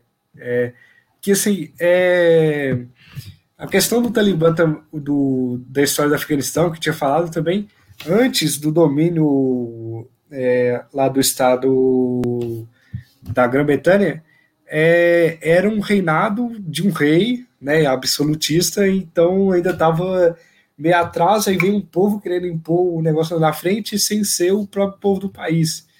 Então, normalmente, isso dá uma confusão social. Acho que não tem nenhum lugar que isso aconteceu de e deu certo, né? De, de ficar de então, boas. Então, dentro do, é, essa, dos direitos humanos. Questão. É, dentro dos direitos Agora, humanos, André, isso daí é um conflito que existe, é, enfim, histórico e vai sempre existir, tá? Que é exatamente a autodeterminação dos povos e a proteção universal dos direitos humanos. Então, nós temos aqui em casa, né? Uh, o problema de tribos indígenas que supostamente uh, ah, matam é, nenéns. Que deu com isso. Porque, tipo assim, é, teve um argumento aí do Gabriel é, que eu queria meio que desinchar, porque ele falou que é difícil ter uma unidade de Estado num país muito montanhoso. É, bom, Minas Gerais. Não, não é que é um estado. Não é só Minas Gerais é um estado é montanha, né, montanha, né? Sim, eu moro em montanha, né, André? Você não tem nenhuma é. montanha no, em Minas Gerais. Você tem uns morrinhos só. Tem uma, tem uma montanha. Não tem montanha. Não, tem, tem uma, aí o que é montanha. Pesquisa não, o que é montanha pra você inteiro, descobrir. Pô. Você tem uns morrinhos só que dá pra dar a pé, ah. Montanha ah, acima de sei lá quantos mil metros. Não, é sério, isso é desconhecimento do que é montanha. Montanha é ah, acima não, de não sei é quantos mil metros. É diferente, é. Montanha você vai, vai chegar num ponto de falta de ar e frio absoluto, vai perder os dedos, não sei o quê. Os morrinhos que a gente tem aqui no Brasil, você consegue subir a pé, porra.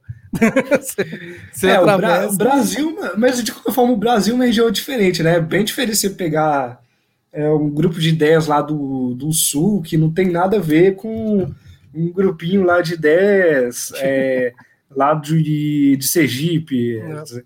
É, eu o... não sei como é que vai ser a conversa desses é, 10 aí. André, deixa eu só, só, jogar uma, deixa eu jogar uma bola aqui pro, pro Gabriel, até para a gente emendar num outro tema, que é a respeito da nossa política interna aqui e dos, do golpismo do, do Bolsonaro, né?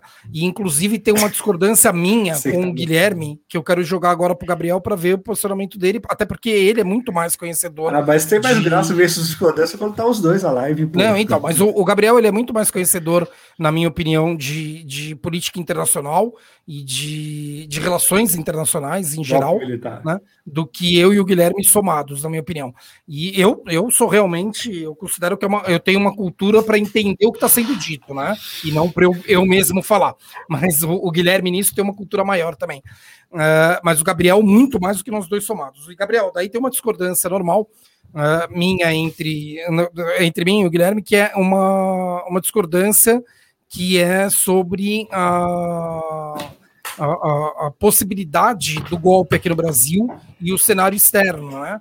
O quanto que o cenário externo deixaria o golpe acontecer no Brasil. E a minha colocação é que eu considero que, por mais que tenha resistência externa, uh, em pouquíssimo tempo o cenário, o cenário internacional iria reconhecer e, não tão tão preocupados assim se os direitos humanos no Brasil estão sendo preservados ou não, né? E um pouco meio que você disse a respeito do Afeganistão, né? Que assim, você pode até ter num primeiro momento uma resistência para aceitar o Talibã e tudo mais, mas cara, de cara a gente já teve vários países falando, é, não, eles venceram uma guerra, então nós temos que reconhecer. E o cenário uh, externo ele não me parece um cenário tão empenhado com questões de direitos humanos, ele é empenhado com questões econômicas. E, e daí, se ah, vamos romper com o Brasil, putz, mas é o maior produtor de soja do mundo. Não, então não vamos romper, vamos só fazer uma nota de repúdio aqui e manter a relação. O que, que, você acha a respeito disso? O Guilherme ele acha mas que não tem, não tem é nenhum nada, cenário pô. e que a gente está protegido por causa do cenário uh, externo. Eu considero que é é, é, é, contar com algo que é de papel, assim, né? Tipo, é se ancorar. Mas um, um batalhão da Venezuela invade Neymar, uai. Do Brasil não, porque o Brasil já, já teve complicado defender o exército brasileiro. Mas um batalhão da Venezuela invade Neymar e Neymar tá de boa com o um golpe lá.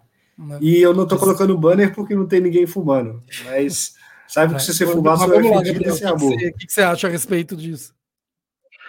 Então, é, eu acho que não existem condições internas para um golpe militar no Brasil hoje, pensando no cenário interno.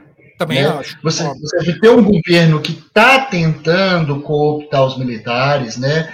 trocou o comando das três Forças Armadas recentemente por militares que fossem mais leais ao Bolsonaro, prestou alguns serviços ao Bolsonaro, né? teve aquela nota do Braga Neto contra o senador Omar Aziz, e antes disso, o comando do Exército não puniu o Pazuello por ter participado da motociata lá do Bolsonaro, quando claramente era para o Pazuello ter sido punido. Você tem uma série de coisas, mas não existe expectativa em torno de um golpe. E uma outra coisa, é, o Bolsonaro ele queima o filme dos militares. Então, assim, uma grande parte das forças armadas elas estão doidas para passar esse governo Bolsonaro para conseguir sair de cena e recuperar sua reputação. Então, assim, é, a questão de por que, que os golpes são aceitados ao redor do mundo tem muito a ver com expectativas. Aquilo já estava no horizonte de expectativas que iria acontecer, né? Que o Talibã iria retomar, a gente só não sabia que seria tão rápido, que o Myanmar, né, que sofreu um golpe militar no começo desse ano, o vídeo mais famoso. É, é, até domingo, o vídeo mais famoso do ano era aquela instrutora de ginástica fazendo aquilo enquanto os tanques passavam atrás para dar o gol. Agora já é o segundo vídeo mais famoso do ano, né? Qual que é o vídeo mais, mais famoso? é a galera pendurando no avião para ir embora do Afeganistão. Mas, ah, de... hã? É, não, sim. Mas enfim, tudo isso, na Tailândia, que é do lado do Myanmar, né, teve golpe militar, acho que o último foi em 2014, os militares até agora estão controlando o Senado tailandês, enfim, tudo isso já estava nas expectativas dos atores internacionais, então eles reagem. No Brasil, eu acho que teria uma diferença que é o seguinte: seria uma surpresa muito grande, porque até então o Bolsonaro ele tem conseguido politizar algumas instituições, né? Ministério Público Federal, Ministério do Meio Ambiente, né? Principalmente o IBAMA e o ICMBio estão fortemente é, politizados por Bolsonaro, né? Tem uma negligência é, proposital ali, né? O, o IBAMA que não trabalha ou o ICMBio que não trabalha para deixar os desmatadores desmatarem na nossa política externa, no MEC, mas é, você ainda tem núcleos de resistência muito fortes, e quando a justiça ou o Congresso diz não para o Bolsonaro, o Bolsonaro não consegue desobedecer, ele não consegue mobilizar atores políticos para atropelarem decisões da justiça do, ou do legislativo, ou para atropelar a autonomia dos estados e municípios. Não, concordo plenamente. O cenário então, interno. Então, aqui seria. É, ele, teria, é, ele, teria, que acenar muito para o alto empresariado, de tipo, vocês vão ser muito bem favorecidos, para no cenário interno ele conseguir. Mas a questão é, tá bom, conseguindo interno, como vai ser o externo? Daí o Guilherme acha que não, não tem nenhuma chance. Eu acho que o externo abandona rápido.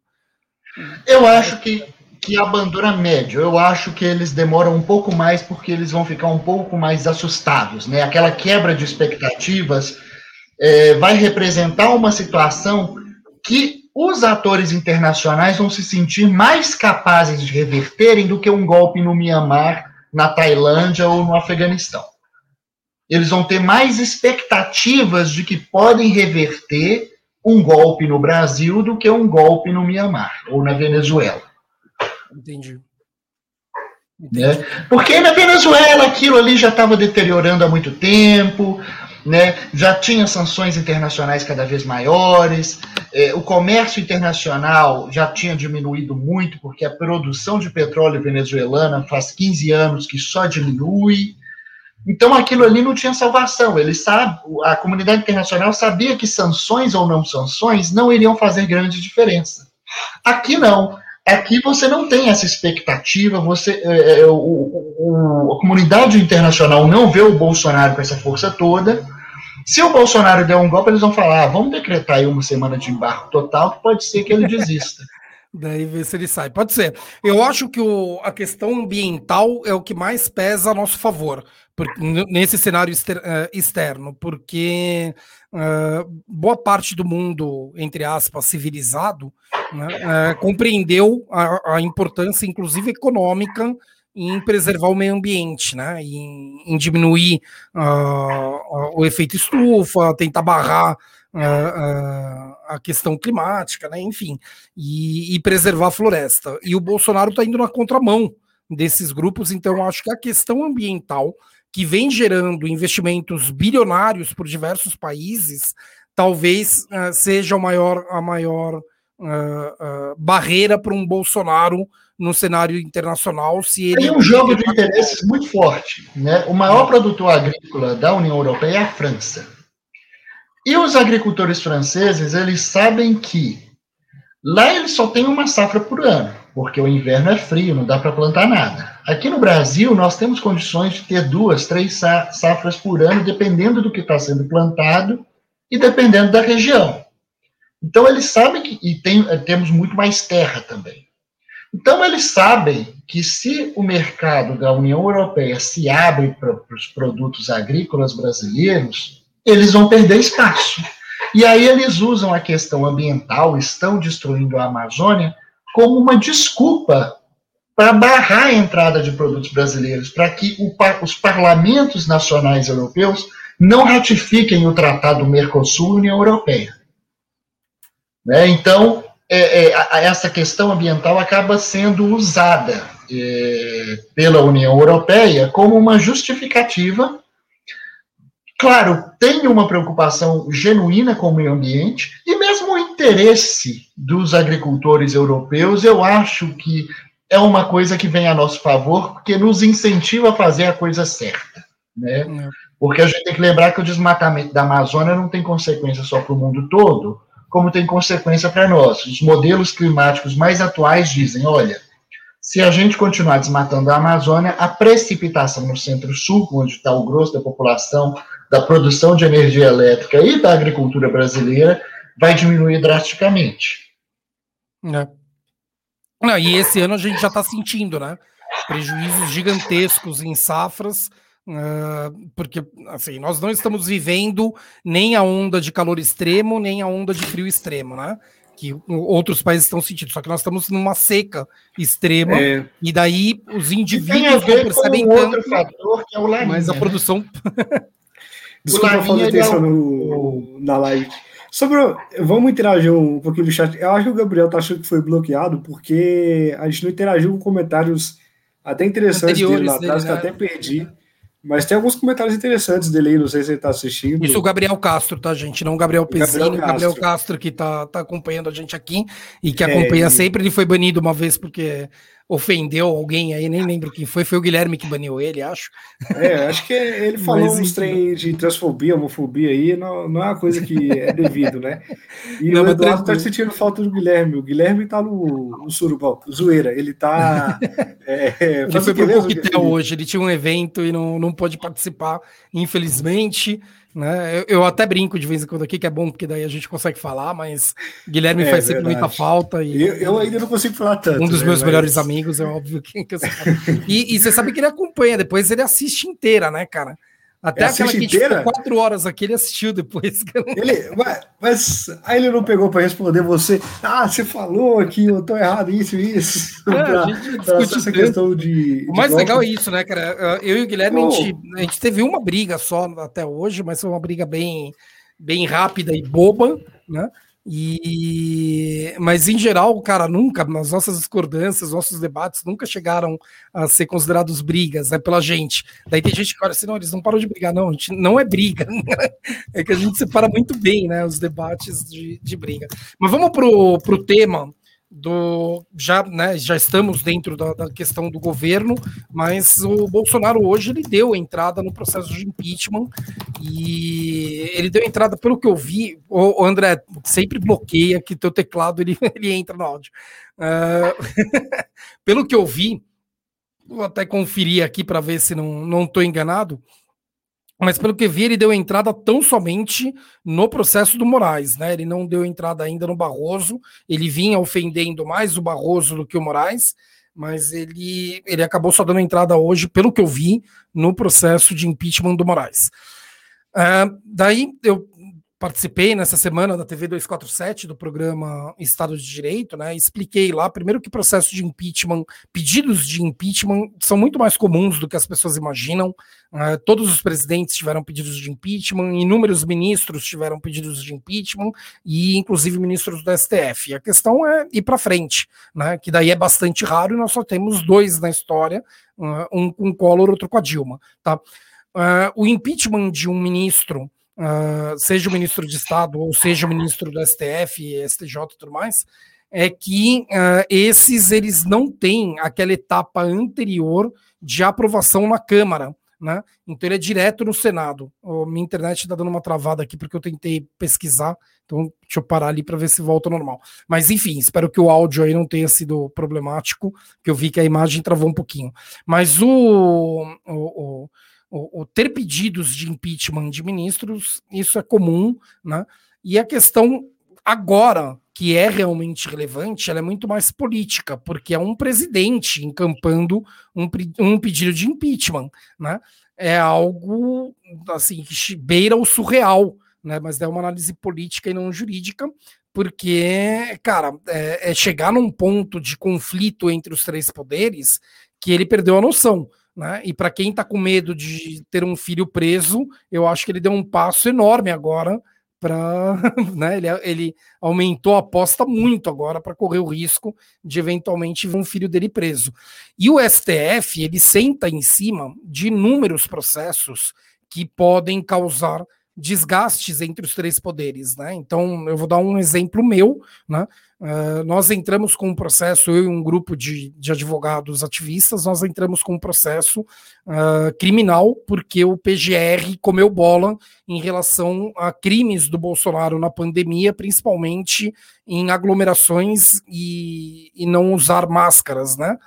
E nós entramos com um pedido no STF em que, uh, nesse pedido, nós passávamos por cima do PGR com uma tese jurídica processual de que quando o Ministério Público não age, nós passamos a ter o direito de ingressar com um processo, de iniciar esse processo judicial uh, a contragosto do Ministério Público. Né? Isso dentro do direito processual, o nome dessa, dessa ação é ação penal privada subsidiária da pública. Tá? Foi a primeira vez na história que alguém entrou com uma ação penal privada subsidiária da pública contra um crime de um presidente. O STF sentou durante um puta tempo em cima dessa, dessa ação foi o Marco Aurélio, né? E uma semana antes do Marco Aurélio sair, ele deu um despacho monocrático ali negando a nossa ação, só para tirar da frente, porque ele já não estava mais dentro do, do STF. Mas assim como essa nossa, tem milhares, não é a única. Né? E são ações que nós entramos sabendo que não vai ser politicamente fácil que aconteça, né? E o STF fica ali retendo, porque não vai entrar num conflito tão direto com o presidente da República. A partir do momento que o presidente da República entra com processo de impeachment, qual vai ser a consequência disso, impeachment contra o ministro do STF? Qual vai ser a consequência disso em relação a esses processos que são retidos no STF e que podem gerar uh, prejuízo enorme para o governo? É o a seguir cenas dos próximos capítulos, pode ser realmente grande, tá? Uh, e materialmente não tem motivo para o impeachment, o que é ainda pior para o Bolsonaro, porque se ele estivesse diante de crimes de responsabilidades nítidos, né, uh, seria mais plausível brigar pelo, pelo impeachment. Mas quem comete crimes de responsabilidades nítidos é ele e não os ministros. Ah, mas os ministros são ativistas. Daí eu escrevi um texto, inclusive, no My News essa semana, né, falando a respeito disso. Nós criticamos o ativismo do, do STF dentro da academia, mas uh, essa crítica técnica academicista do ativismo não é porque o, o STF é ativista em todas as decisões é porque o STF pisou fora da faixa em meia dúzia de decisões. Está muito longe de ser suficiente para um processo de impeachment. E mais do que isso, os motivos pelos quais eles estão considerando que o Alexandre de Moraes e o Luiz Roberto Barroso eles teriam de fato cometido algum crime são bastante limítrofes, porque você tem a academia com argumentos divididos, tanto favoráveis quanto contrários, para a abertura do inquérito policial pelo próprio STF. Então, a partir do momento que você tem os próprios constitucionalistas, né, daí eu me insiro nesse cenário, debatendo quanto a, a possibilidade do STF uh, ah, abrir um inquérito, eu não posso sustentar um processo de impeachment pela, uh, pelos argumentos contrários, porque está dentro de um, uma divergência razoável, né? Está dentro de uma divergência de que os constitucionalistas estão divergindo quanto a se pode ou se não pode o próprio STF determinar a abertura de um, de um inquérito para que fosse um, uma, um crime de responsabilidade real, significativo, tinha que ser algo rasgado, assim, não, o STF não pode fazer isso. E o STF até já teve algumas decisões que não teve grande divergência da doutrina quanto à impossibilidade de fazer isso, como é o caso da, da prisão antes do trânsito em julgado, né? Assim, foram raríssimos os professores de direito constitucional que defenderam a possibilidade do STF rasgar a Constituição e permitir a prisão antes do trânsito em julgado. Isso sim era ali um, um, um, pisar fora da faixa, muito fora da faixa. Né? Mas acabou de chegar o. Acabou de chegar um, um, aquela, aqueles avisos de notícia da Folha dizendo assim: é, pedido de impeachment de Alexandre de Moraes indica, é, inviabiliza indicação de Mendonça para o STF. Ou seja, o Bolsonaro. Isso eu acho que foi proposital, né, Gabriel? Desculpa te cortar, ah? eu acho que foi proposital. Isso eu acho que é proposital. Ele não quer o Mendonça, ele quer o Aras. Ele só quis agradar os evangélicos. Mas ele próprio não está querendo que o Mendonça seja, seja aprovado na sabatina. Mas continua aí da, da, da questão. Isso. Né? Então você vê que assim, com essa atitude, a agenda política do Bolsonaro, que já não andava assim muito azeitada, vai tender a travar completamente. Você tem um Senado, os senadores que representam os estados, eles calculam o seguinte: olha, nós aqui, você tem senadores que vão ser fortemente bolsonaristas, um ou outro, o Marcos Rogério da vida, vai. Mas a grande maioria dos senadores pensam assim, e dos deputados, ainda mais os deputados, pensam assim: olha, a, expectativa agora é de que Bolsonaro seja derrotado no ano que vem. Se eu aprovo um voto impresso, que é pauta do Bolsonaro, né, e pauta antidemocrática do Bolsonaro, se eu aprovo o impeachment do Alexandre de Moraes, se eu aprovo o impeachment do Barroso, eu estou me comprometendo até o pescoço com Bolsonaro. Aí o Lula vai ganhar no que vem, e o Lula não vai querer me receber, não vai querer me dar ministério, não vai querer me dar cargo, não vai querer me dar verba, e eu vou me lascar, vai ser o fim da minha carreira política. Então, assim, com uma expectativa de derrota, o Congresso, nessas pautas que o Bolsonaro dá saliência, que o Bolsonaro joga para dominar a mídia, que o Bolsonaro joga como cortina de fumaça, que o Bolsonaro joga como ataque às instituições, o Congresso tende a não acompanhá-lo. Se ele tivesse extremamente popular, aí o Bolsonaro seria perigoso.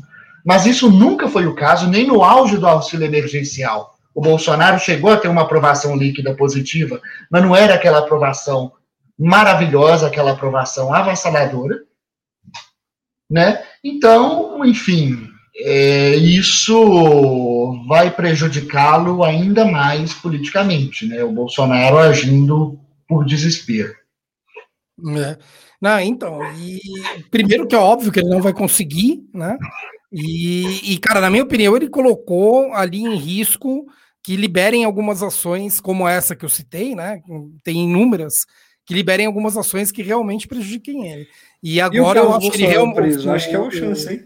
Não, eu acho que o, o Carluxo agora tem que ficar com, com na mão de verdade, cara. Porque, porque eu acho que o próximo lá. Lá, pô.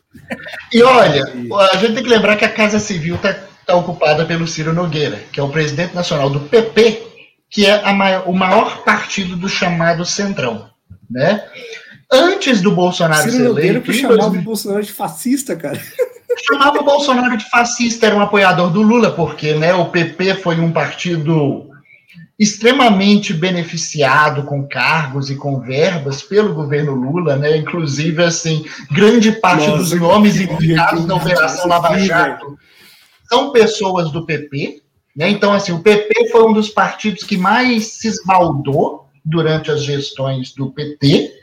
Então, é um partido que estava próximo do PT, não próximo ideologicamente, mas próximo, assim, dentro do jogo político.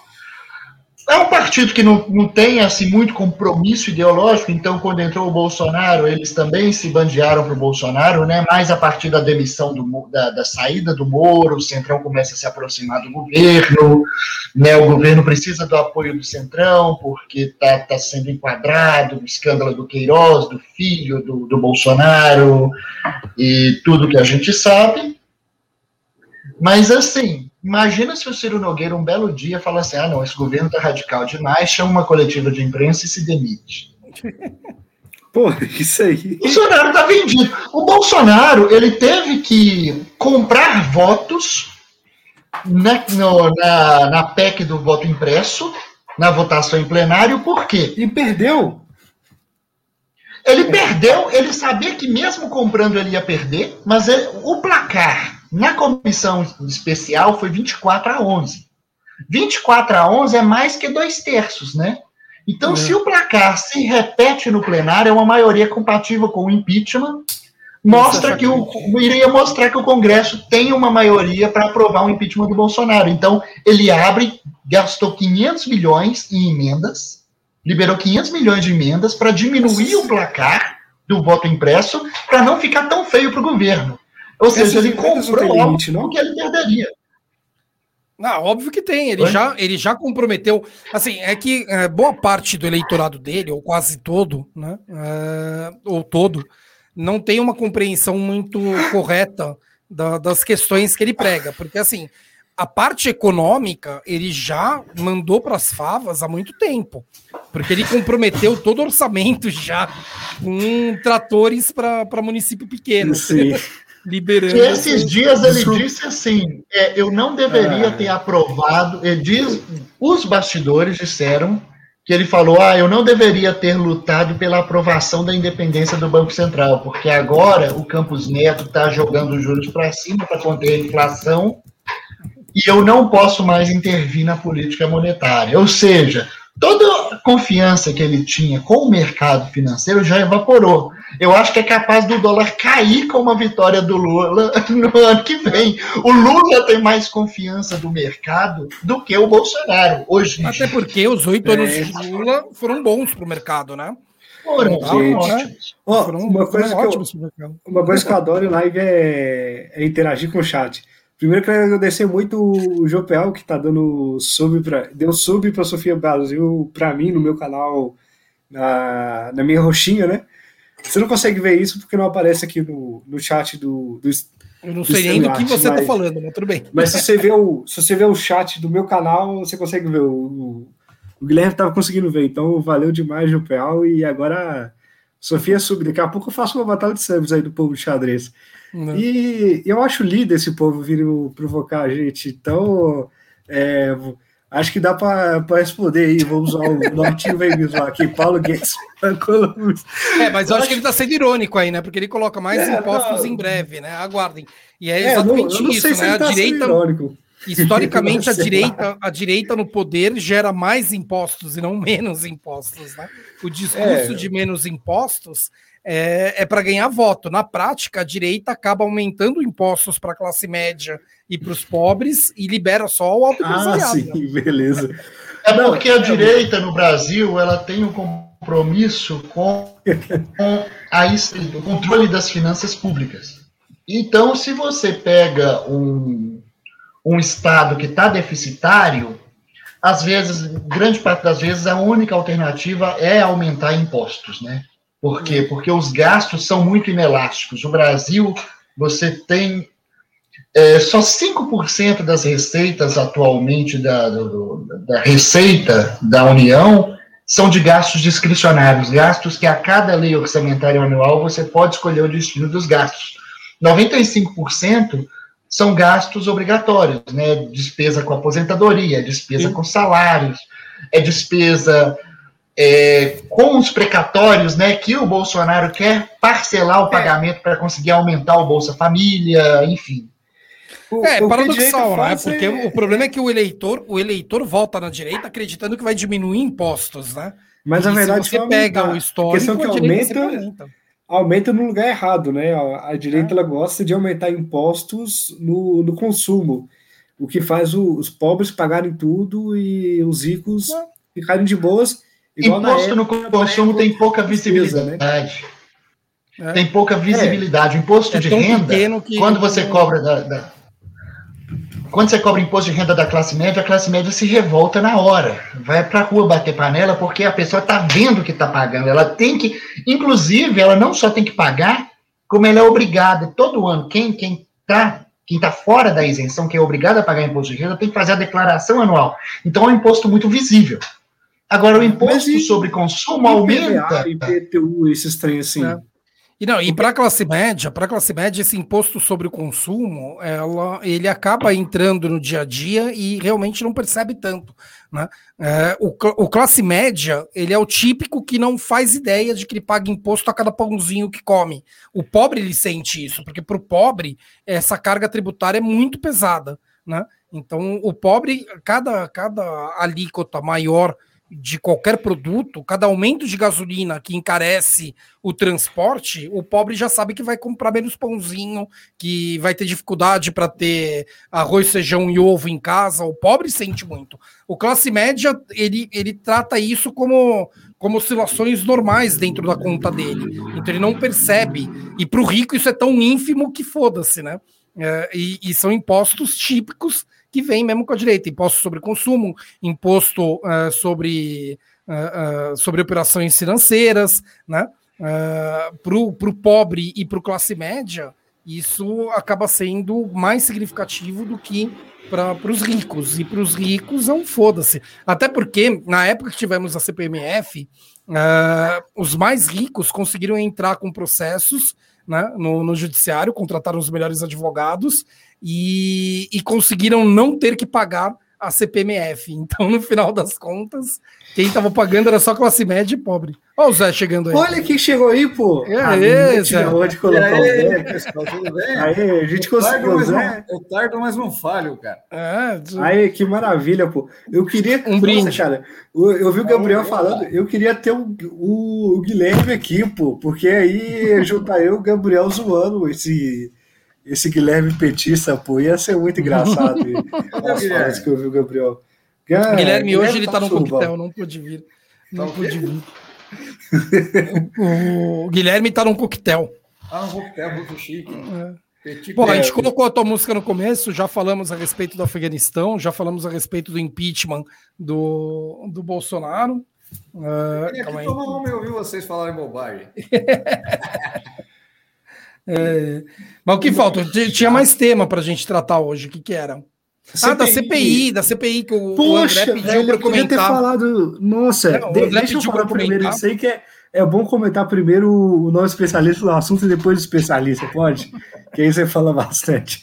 Tá. Nossa, eu queria que tivesse a, a Natália para falar disso, pô. Pena que a Natália faz doutorado, não tem muito tempo. Mas assim, o que eu acho assim da, dessa parada, vendo assim a CPI, vendo senadores é, do G7, que inclusive é advogado, acho que é a Simone Tebet que é, eu, eu acho assim que é um exagero, um exagero do direito absurdo, porque é um advogado querendo achar que ele não, ele é intocável igual militar, é intocável, né? É, qualquer processo contra militar vai na junta militar não dá nada. Mesma coisa é, é esse advogado, assim, que ele trabalha junto com a empresa, mas não é advogado da empresa, ele faz algumas consultorias, trabalha junto nas negociações.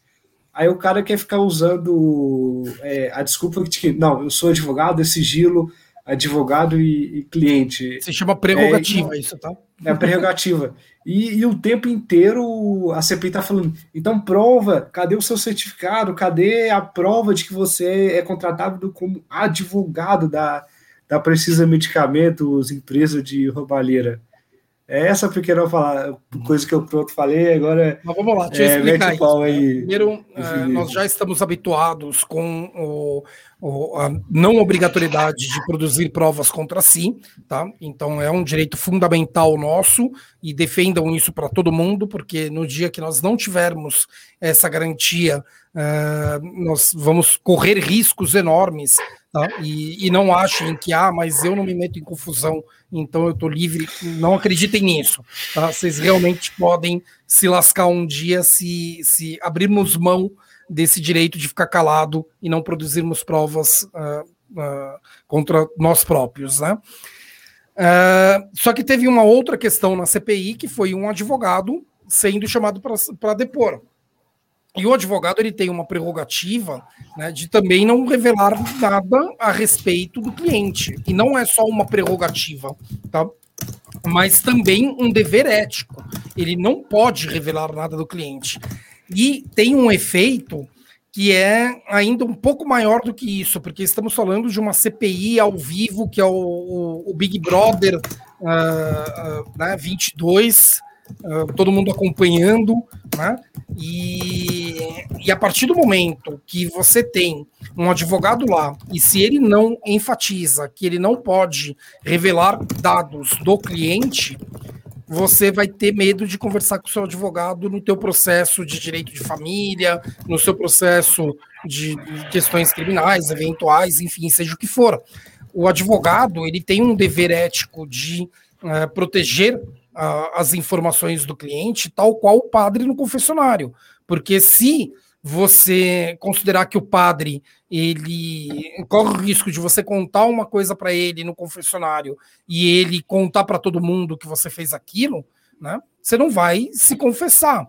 Simples assim. Então, é a mesma lógica, né? O advogado, ele precisa ter informações do cliente para poder fazer a defesa dele.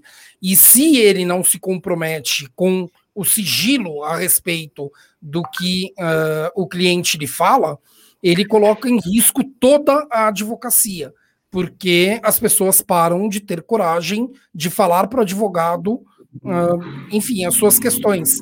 Né? Elas ficam sempre com receio. E muitas vezes a pessoa considera que cometeu crime sem ter cometido. Né? Então a pessoa não está te contando a verdade porque ela está com medo de que você vai prejudicá-la se contar a verdade. Mas se ela contar a verdade, você vai virar e falar: não, mas isso não é crime. Você não cometeu um crime, o que você fez, é, enfim, está protegido, sei lá, vamos supor, por legítima defesa, né? E se o advogado não sabe efetivamente o que que uh, uh, a pessoa fez, o que que aconteceu, ele não tem como dar uma defesa plausível. Ah, mas ele ali foi partícipe de um crime, ele era cúmplice de um crime, tá? Isso é possível, tem meios de se investigar isso, mas esses meios para investigar não podem envolver, uh, obrigar ele a revelar segredos do cliente. Tá? Uh, ah, mas isso é um privilégio. Não, não é. É uma prerrogativa. A diferença entre prerrogativa e privilégio é que a prerrogativa é uma diferença em direito que faz com que a profissão seja possível. Né? Se você não der a prerrogativa, a pessoa não tem como exercer a profissão dela. Então é importante essa prerrogativa, senão nós não conseguimos exercer a advocacia. Ah, você está defendendo esse advogado? Não, não estou defendendo. Eu considero que é muito grande a chance dele ser cúmplice, dele ter atuado muito fora do que seria a boa advocacia e eventualmente ter sido cúmplice mesmo em crime. Mas são outros os meios para se chegar nisso, tá? Uh, ah, isso é absoluto? Não, nada é absoluto. Tá? Então, uh, eu iria enfatizar, se eu fosse um dos senadores, cadê o teu contrato? Eu quero saber especificamente para o que, que você foi contratado. Porque, em tese, seria o contrato que daria o escopo ali de o que, que ele estava fazendo como advogado, e daí tem uma distância no que ele foi contratado e uh, eventualmente uh, o que ele está pedindo sigilo, né? Se, por exemplo, aquele aquele advogado dos uh, Bolsonaro, dos Bolsonaros, né? Os advogados do Bolsonaro, eles, uh, os advogados do Bolsonaro e o advogado do Bolsonaro, ele é um cara que nitidamente ele tá, tá junto com os Bolsonaros em várias, vários esquemas, né? Tanto que ele invadiu a CPI, se escondeu no banheiro feminino. A ordem dos advogados já está em cima desse cara. Esse cara não vai durar na advocacia. Eu acho muito difícil que ele dure. E cabe à ordem dos advogados, comissão de ética, analisar as atuações dele. Mas se você pedir para ele que ele mostre o contrato dele, ele vai mostrar o contrato de um processo criminal. Daí não, calma aí, você não tem uh, uh, uma proteção, uma prerrogativa para absolutamente tudo, sendo que você está contratado para um processo. Sobre esse caso, você tem uma prerrogativa e você não é obrigado a falar nada. Sobre outros que você não estava devidamente contratado como advogado, você vira um partícipe de crime. Né? Daí são coisas distintas. Então, é óbvio que nada é absoluto, mas nós temos um, uma necessidade de proteger, sim, a prerrogativa dos advogados, porque senão nós nunca vamos ter uma confiança naqueles que vão nos defender. Se puder impor um dever de falar para o advogado num inquérito, né, eu nunca vou revelar para ele o que eu fiz em algo que eu acho que é um crime. E pode não então, ser um crime, é importante. Né? Felipe. Então a gente não discorda. Fala aí, Gabriel. Não, é só porque meu tempo aqui está acabando. Eu preciso ir. Tem coisa para fazer ainda também. É, então, assim, eu vou me despedir de vocês aqui, né? E até um próximo encontro. Vai lá, vai lá, Gabriel. A gente Gostei também aqui muito do, do, nosso bate-papo hoje, eu acho Não, que foi, foi bem produtivo. Né? Foi uma semana que teve muito assunto, então. Nossa, demais. Falta o que ser comentado. Mas é isso aí, gente. Boa noite para vocês Obrigado. e até a próxima. Obrigado. Boa noite. Ah, cara, um abraço. Mas finalizando, cara, é isso. Não sei se o Zé quer falar alguma coisa. O Zé entrou agora no finalzinho só. Mas vamos finalizar também, porque eu também tenho coisa para fazer, embora eu já esteja bebendo. Mas eu tenho que arrumar mala, porque amanhã eu viajo. Agora que eu sou jacaré, eu vou comemorar vendo do mar, porque faz dois anos que eu não vejo o mar. Já Na verdade, não dois anos, um ano e meio. Mas eu estou um ano e meio trancado em casa, então amanhã eu quero ir para a praia e vou dar um mergulho para comemorar que eu tomei a segunda dose. Mora pertinho assim? Eu moro a 40 minutos, né? Eu estou em São Paulo, vou para Santos, minha família é de Santos. Ai, mesmo, Santos, meu. Como diz o família de Santos Embora... tem uma panelinha de Santos aí, então. Né? É, tem uma panelinha de Santos aqui no Sem Gravar, tem mero, mero caso, isso que é legal, a gente não se conhece de Santos. Mas então, e, o, e, e assim, só até frisando, né? Eu só tô realmente imune daqui duas semanas, tá? Mas uh, meus pais já estão imunes e, e daí vamos para a praia de carro, então né, não vou entrar em nenhuma aglomeração, nada disso, não sei o quê, mas eu quero comemorar dando um mergulho no mar, que eu tomei a segunda dose da vacina, porque eu estou realmente isolado desde março de 2020, né? Eu saí nesse de 2020, de março de 2020 até hoje, eu saí apenas poucas vezes para supermercado e farmácia mais farmácia do que supermercado, porque supermercado eu faço, uh, fiz a maioria por aplicativo, né? Farmácia foi a única coisa que eu fui pessoalmente mesmo. Então amanhã eu vou dar um mergulho para me liberar disso. Zé, fala aí suas considerações, não sei o que você é, Eu só ia falar que o Gabriel, o negócio do Gabriel é pessoal comigo. Eu cheguei e saiu, eu tô ligado que o negócio dele é comigo. Nada. Quero dar um salve para a Tcherla. A Tcherla falou: Oi, Zé. Então, oi, oi, oi, Tcherla. A Tcherla é ótima. Salve, Tcherla. A gente ainda quer ver a Tcherla mostrando a carinha, pô. A gente sentiu é. falta da carinha dela. É, eu só vim aqui para ver se vocês estão fazendo tudo direitinho, tá tudo certo, então beleza. Não, é isso, gente. Tá ótimo. E Vamos finalizar tá... hoje. Hoje não tem como ficar, ficar até tarde, mas acho que foi uma tá falando, legal, a gente falou sobre bastante coisa. Ô, Zé, e o bom é que o povo tava sentindo falta do meu banner falou sobre cigarro, aí veio você aí. Tá tem que colocar o banner. É, vem representar, é, meu, vem representar a galera. Mas é, mas é também, é porque é o seguinte, é uma luta injusta, imagina, pô. Chega o povo, vê o cara lindão como esse Zé, assim, com esse, com esse com esse charutinho da paz aí, não, charutinho não, com esse cachimbinho cachimbo. da paz, todo, cachimbinho da paz, todo bonitinho aí. É uma... Mas cachimbo não se traga, é você sabe, né? Cachimbo você só é gira. Uma... No, cachimbo ele diminui bastante os, uh, os males que, que o fumo faz, né? Porque ele não é, é tragado. É, o cachimbo, cachimbo você não traga. Cachimbo ele causa mas mais câncer assim, de, ele, ele de língua. Queima. Não. Você queima, mas, mas você não traga. Não se traga cachimbo. Você só gira fumaça na boca. Não? não. Cachimbo você só gira fumaça na boca e solta. Óbvio que ele também faz mal, mas o cigarro, por exemplo, ele faz mal em 80 coisas, assim. O cachimbo faz em 3. Ah, sim. Só, você só gira na boca. O cigarro né? normal faz mal no corpo inteiro, né? É, é não, é impressionante. E... Bom, gente, então é isso. Eu vou colocar a música do Zé, então, Já pra vai, gente finalizar. É... Isso, Muito obrigado aí a todos. Não, sério. Não posso nem retrucar você, Felipe. É? Não, não posso nem retrucar, não sei. Não, você vai falar como leigo, cara, mas aí me desculpa. Né? A advocacia ela requer prerrogativa não, e o leigo ele fala é... isso porque nunca teve problema jurídico. Você tem 23 não, anos. Um especialista. você tiver, na hora que você tiver um problema jurídico, você vai falar, porra, ainda bem que eu posso confiar no advogado.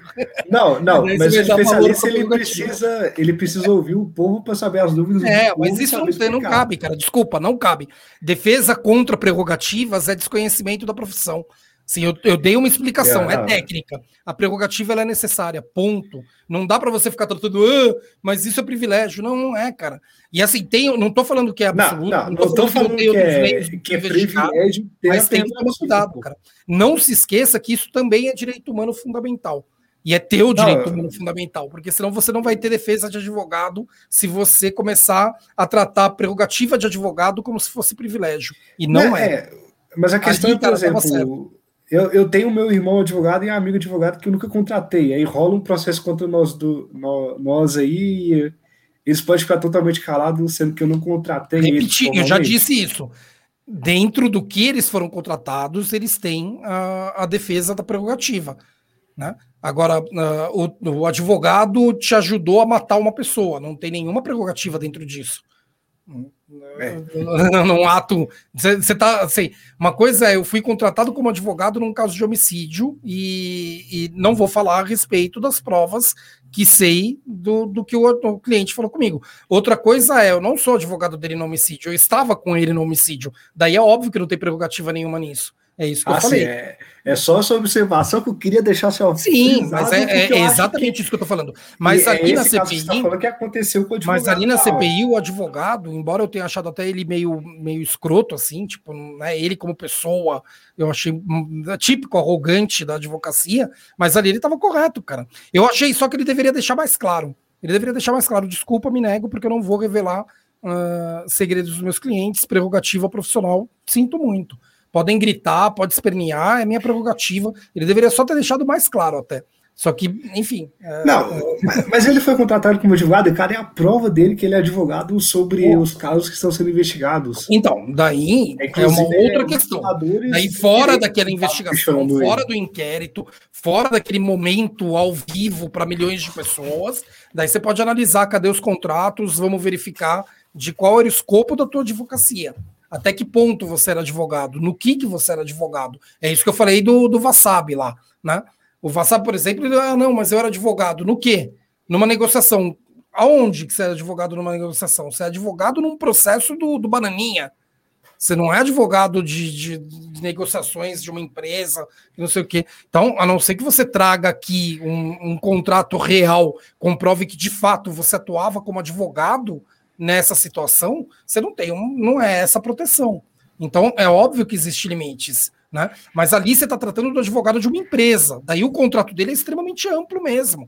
Nossa, e, cara, ele não pode falar contra a empresa. Ponto. Senão, ninguém mais contrata advogado, cara. Ninguém mais vai confiar no advogado. E você não vai mais confiar no advogado. Né? E, e assim, uma coisa extremamente comum, tá? Tem muita coisa que a gente não sabe que é crime e faz Uh, e isso cabe para qualquer um, tá? Inclusive para criminalistas, porque tem tanta lei criminal que até o próprio criminalista pode cometer crime sem saber que era crime, porque estava lá numa lei de 1937 que, que ninguém lembrava. Então, assim, é sempre possível você ter uma conduta, é sempre possível você ter uma conduta criminal sem nem saber que era crime, assim como, e isso é até mais comum, você ter uma conduta que você acha que foi criminal, mas que na verdade você estava protegido ali por um, uma excludente de licitude, né, ou uma, uma situação qualquer que lhe afaste a condição de criminoso. Né? É o caso da legítima defesa. Né? Legítima defesa está protegida. Se está se, se tá tudo certo, se foi legítima defesa, se não teve excesso e tudo mais, o cara que agiu em legítima defesa, ele não tem que ter tanto medo. Mas é óbvio que ele está se sentindo um, um assassino, porque ele matou uma pessoa.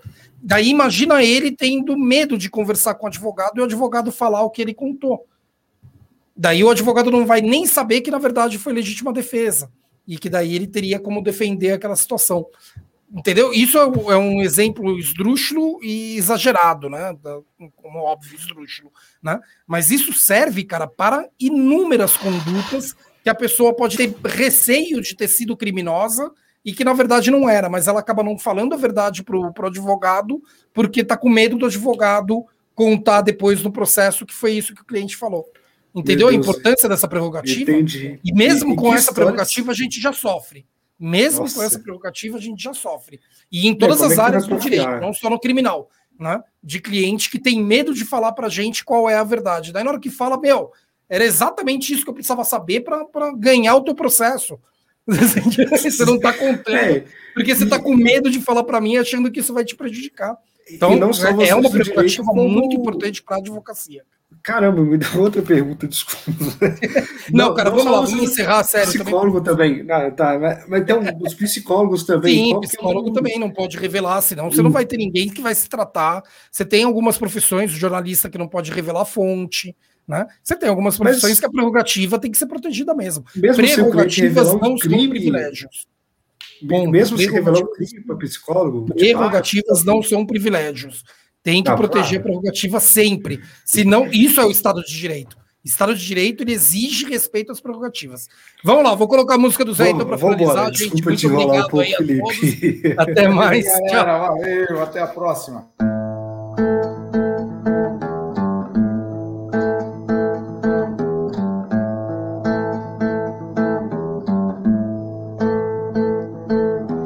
M4 M18 Black Rock, armas na mão e o controle de tudo idosos, mulheres e crianças. Novo holocausto ou é o fim do mundo? O retrocesso toma conta de Cabu. O pesadelo ainda não se acabou. O pânico toma o país de norte a sul e o terror de uma vida voltou.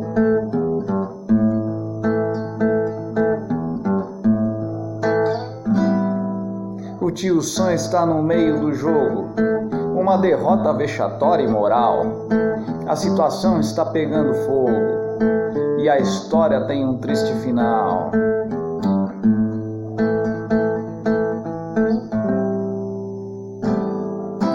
Pelos afegãos, pelos povos oprimidos, que seja por um simples sinal.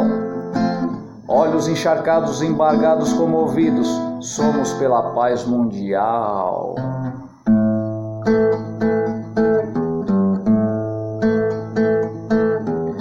M4, M18, Black Rock. Armas na mão, o controle de tudo. Novo holocausto ou é o fim do mundo?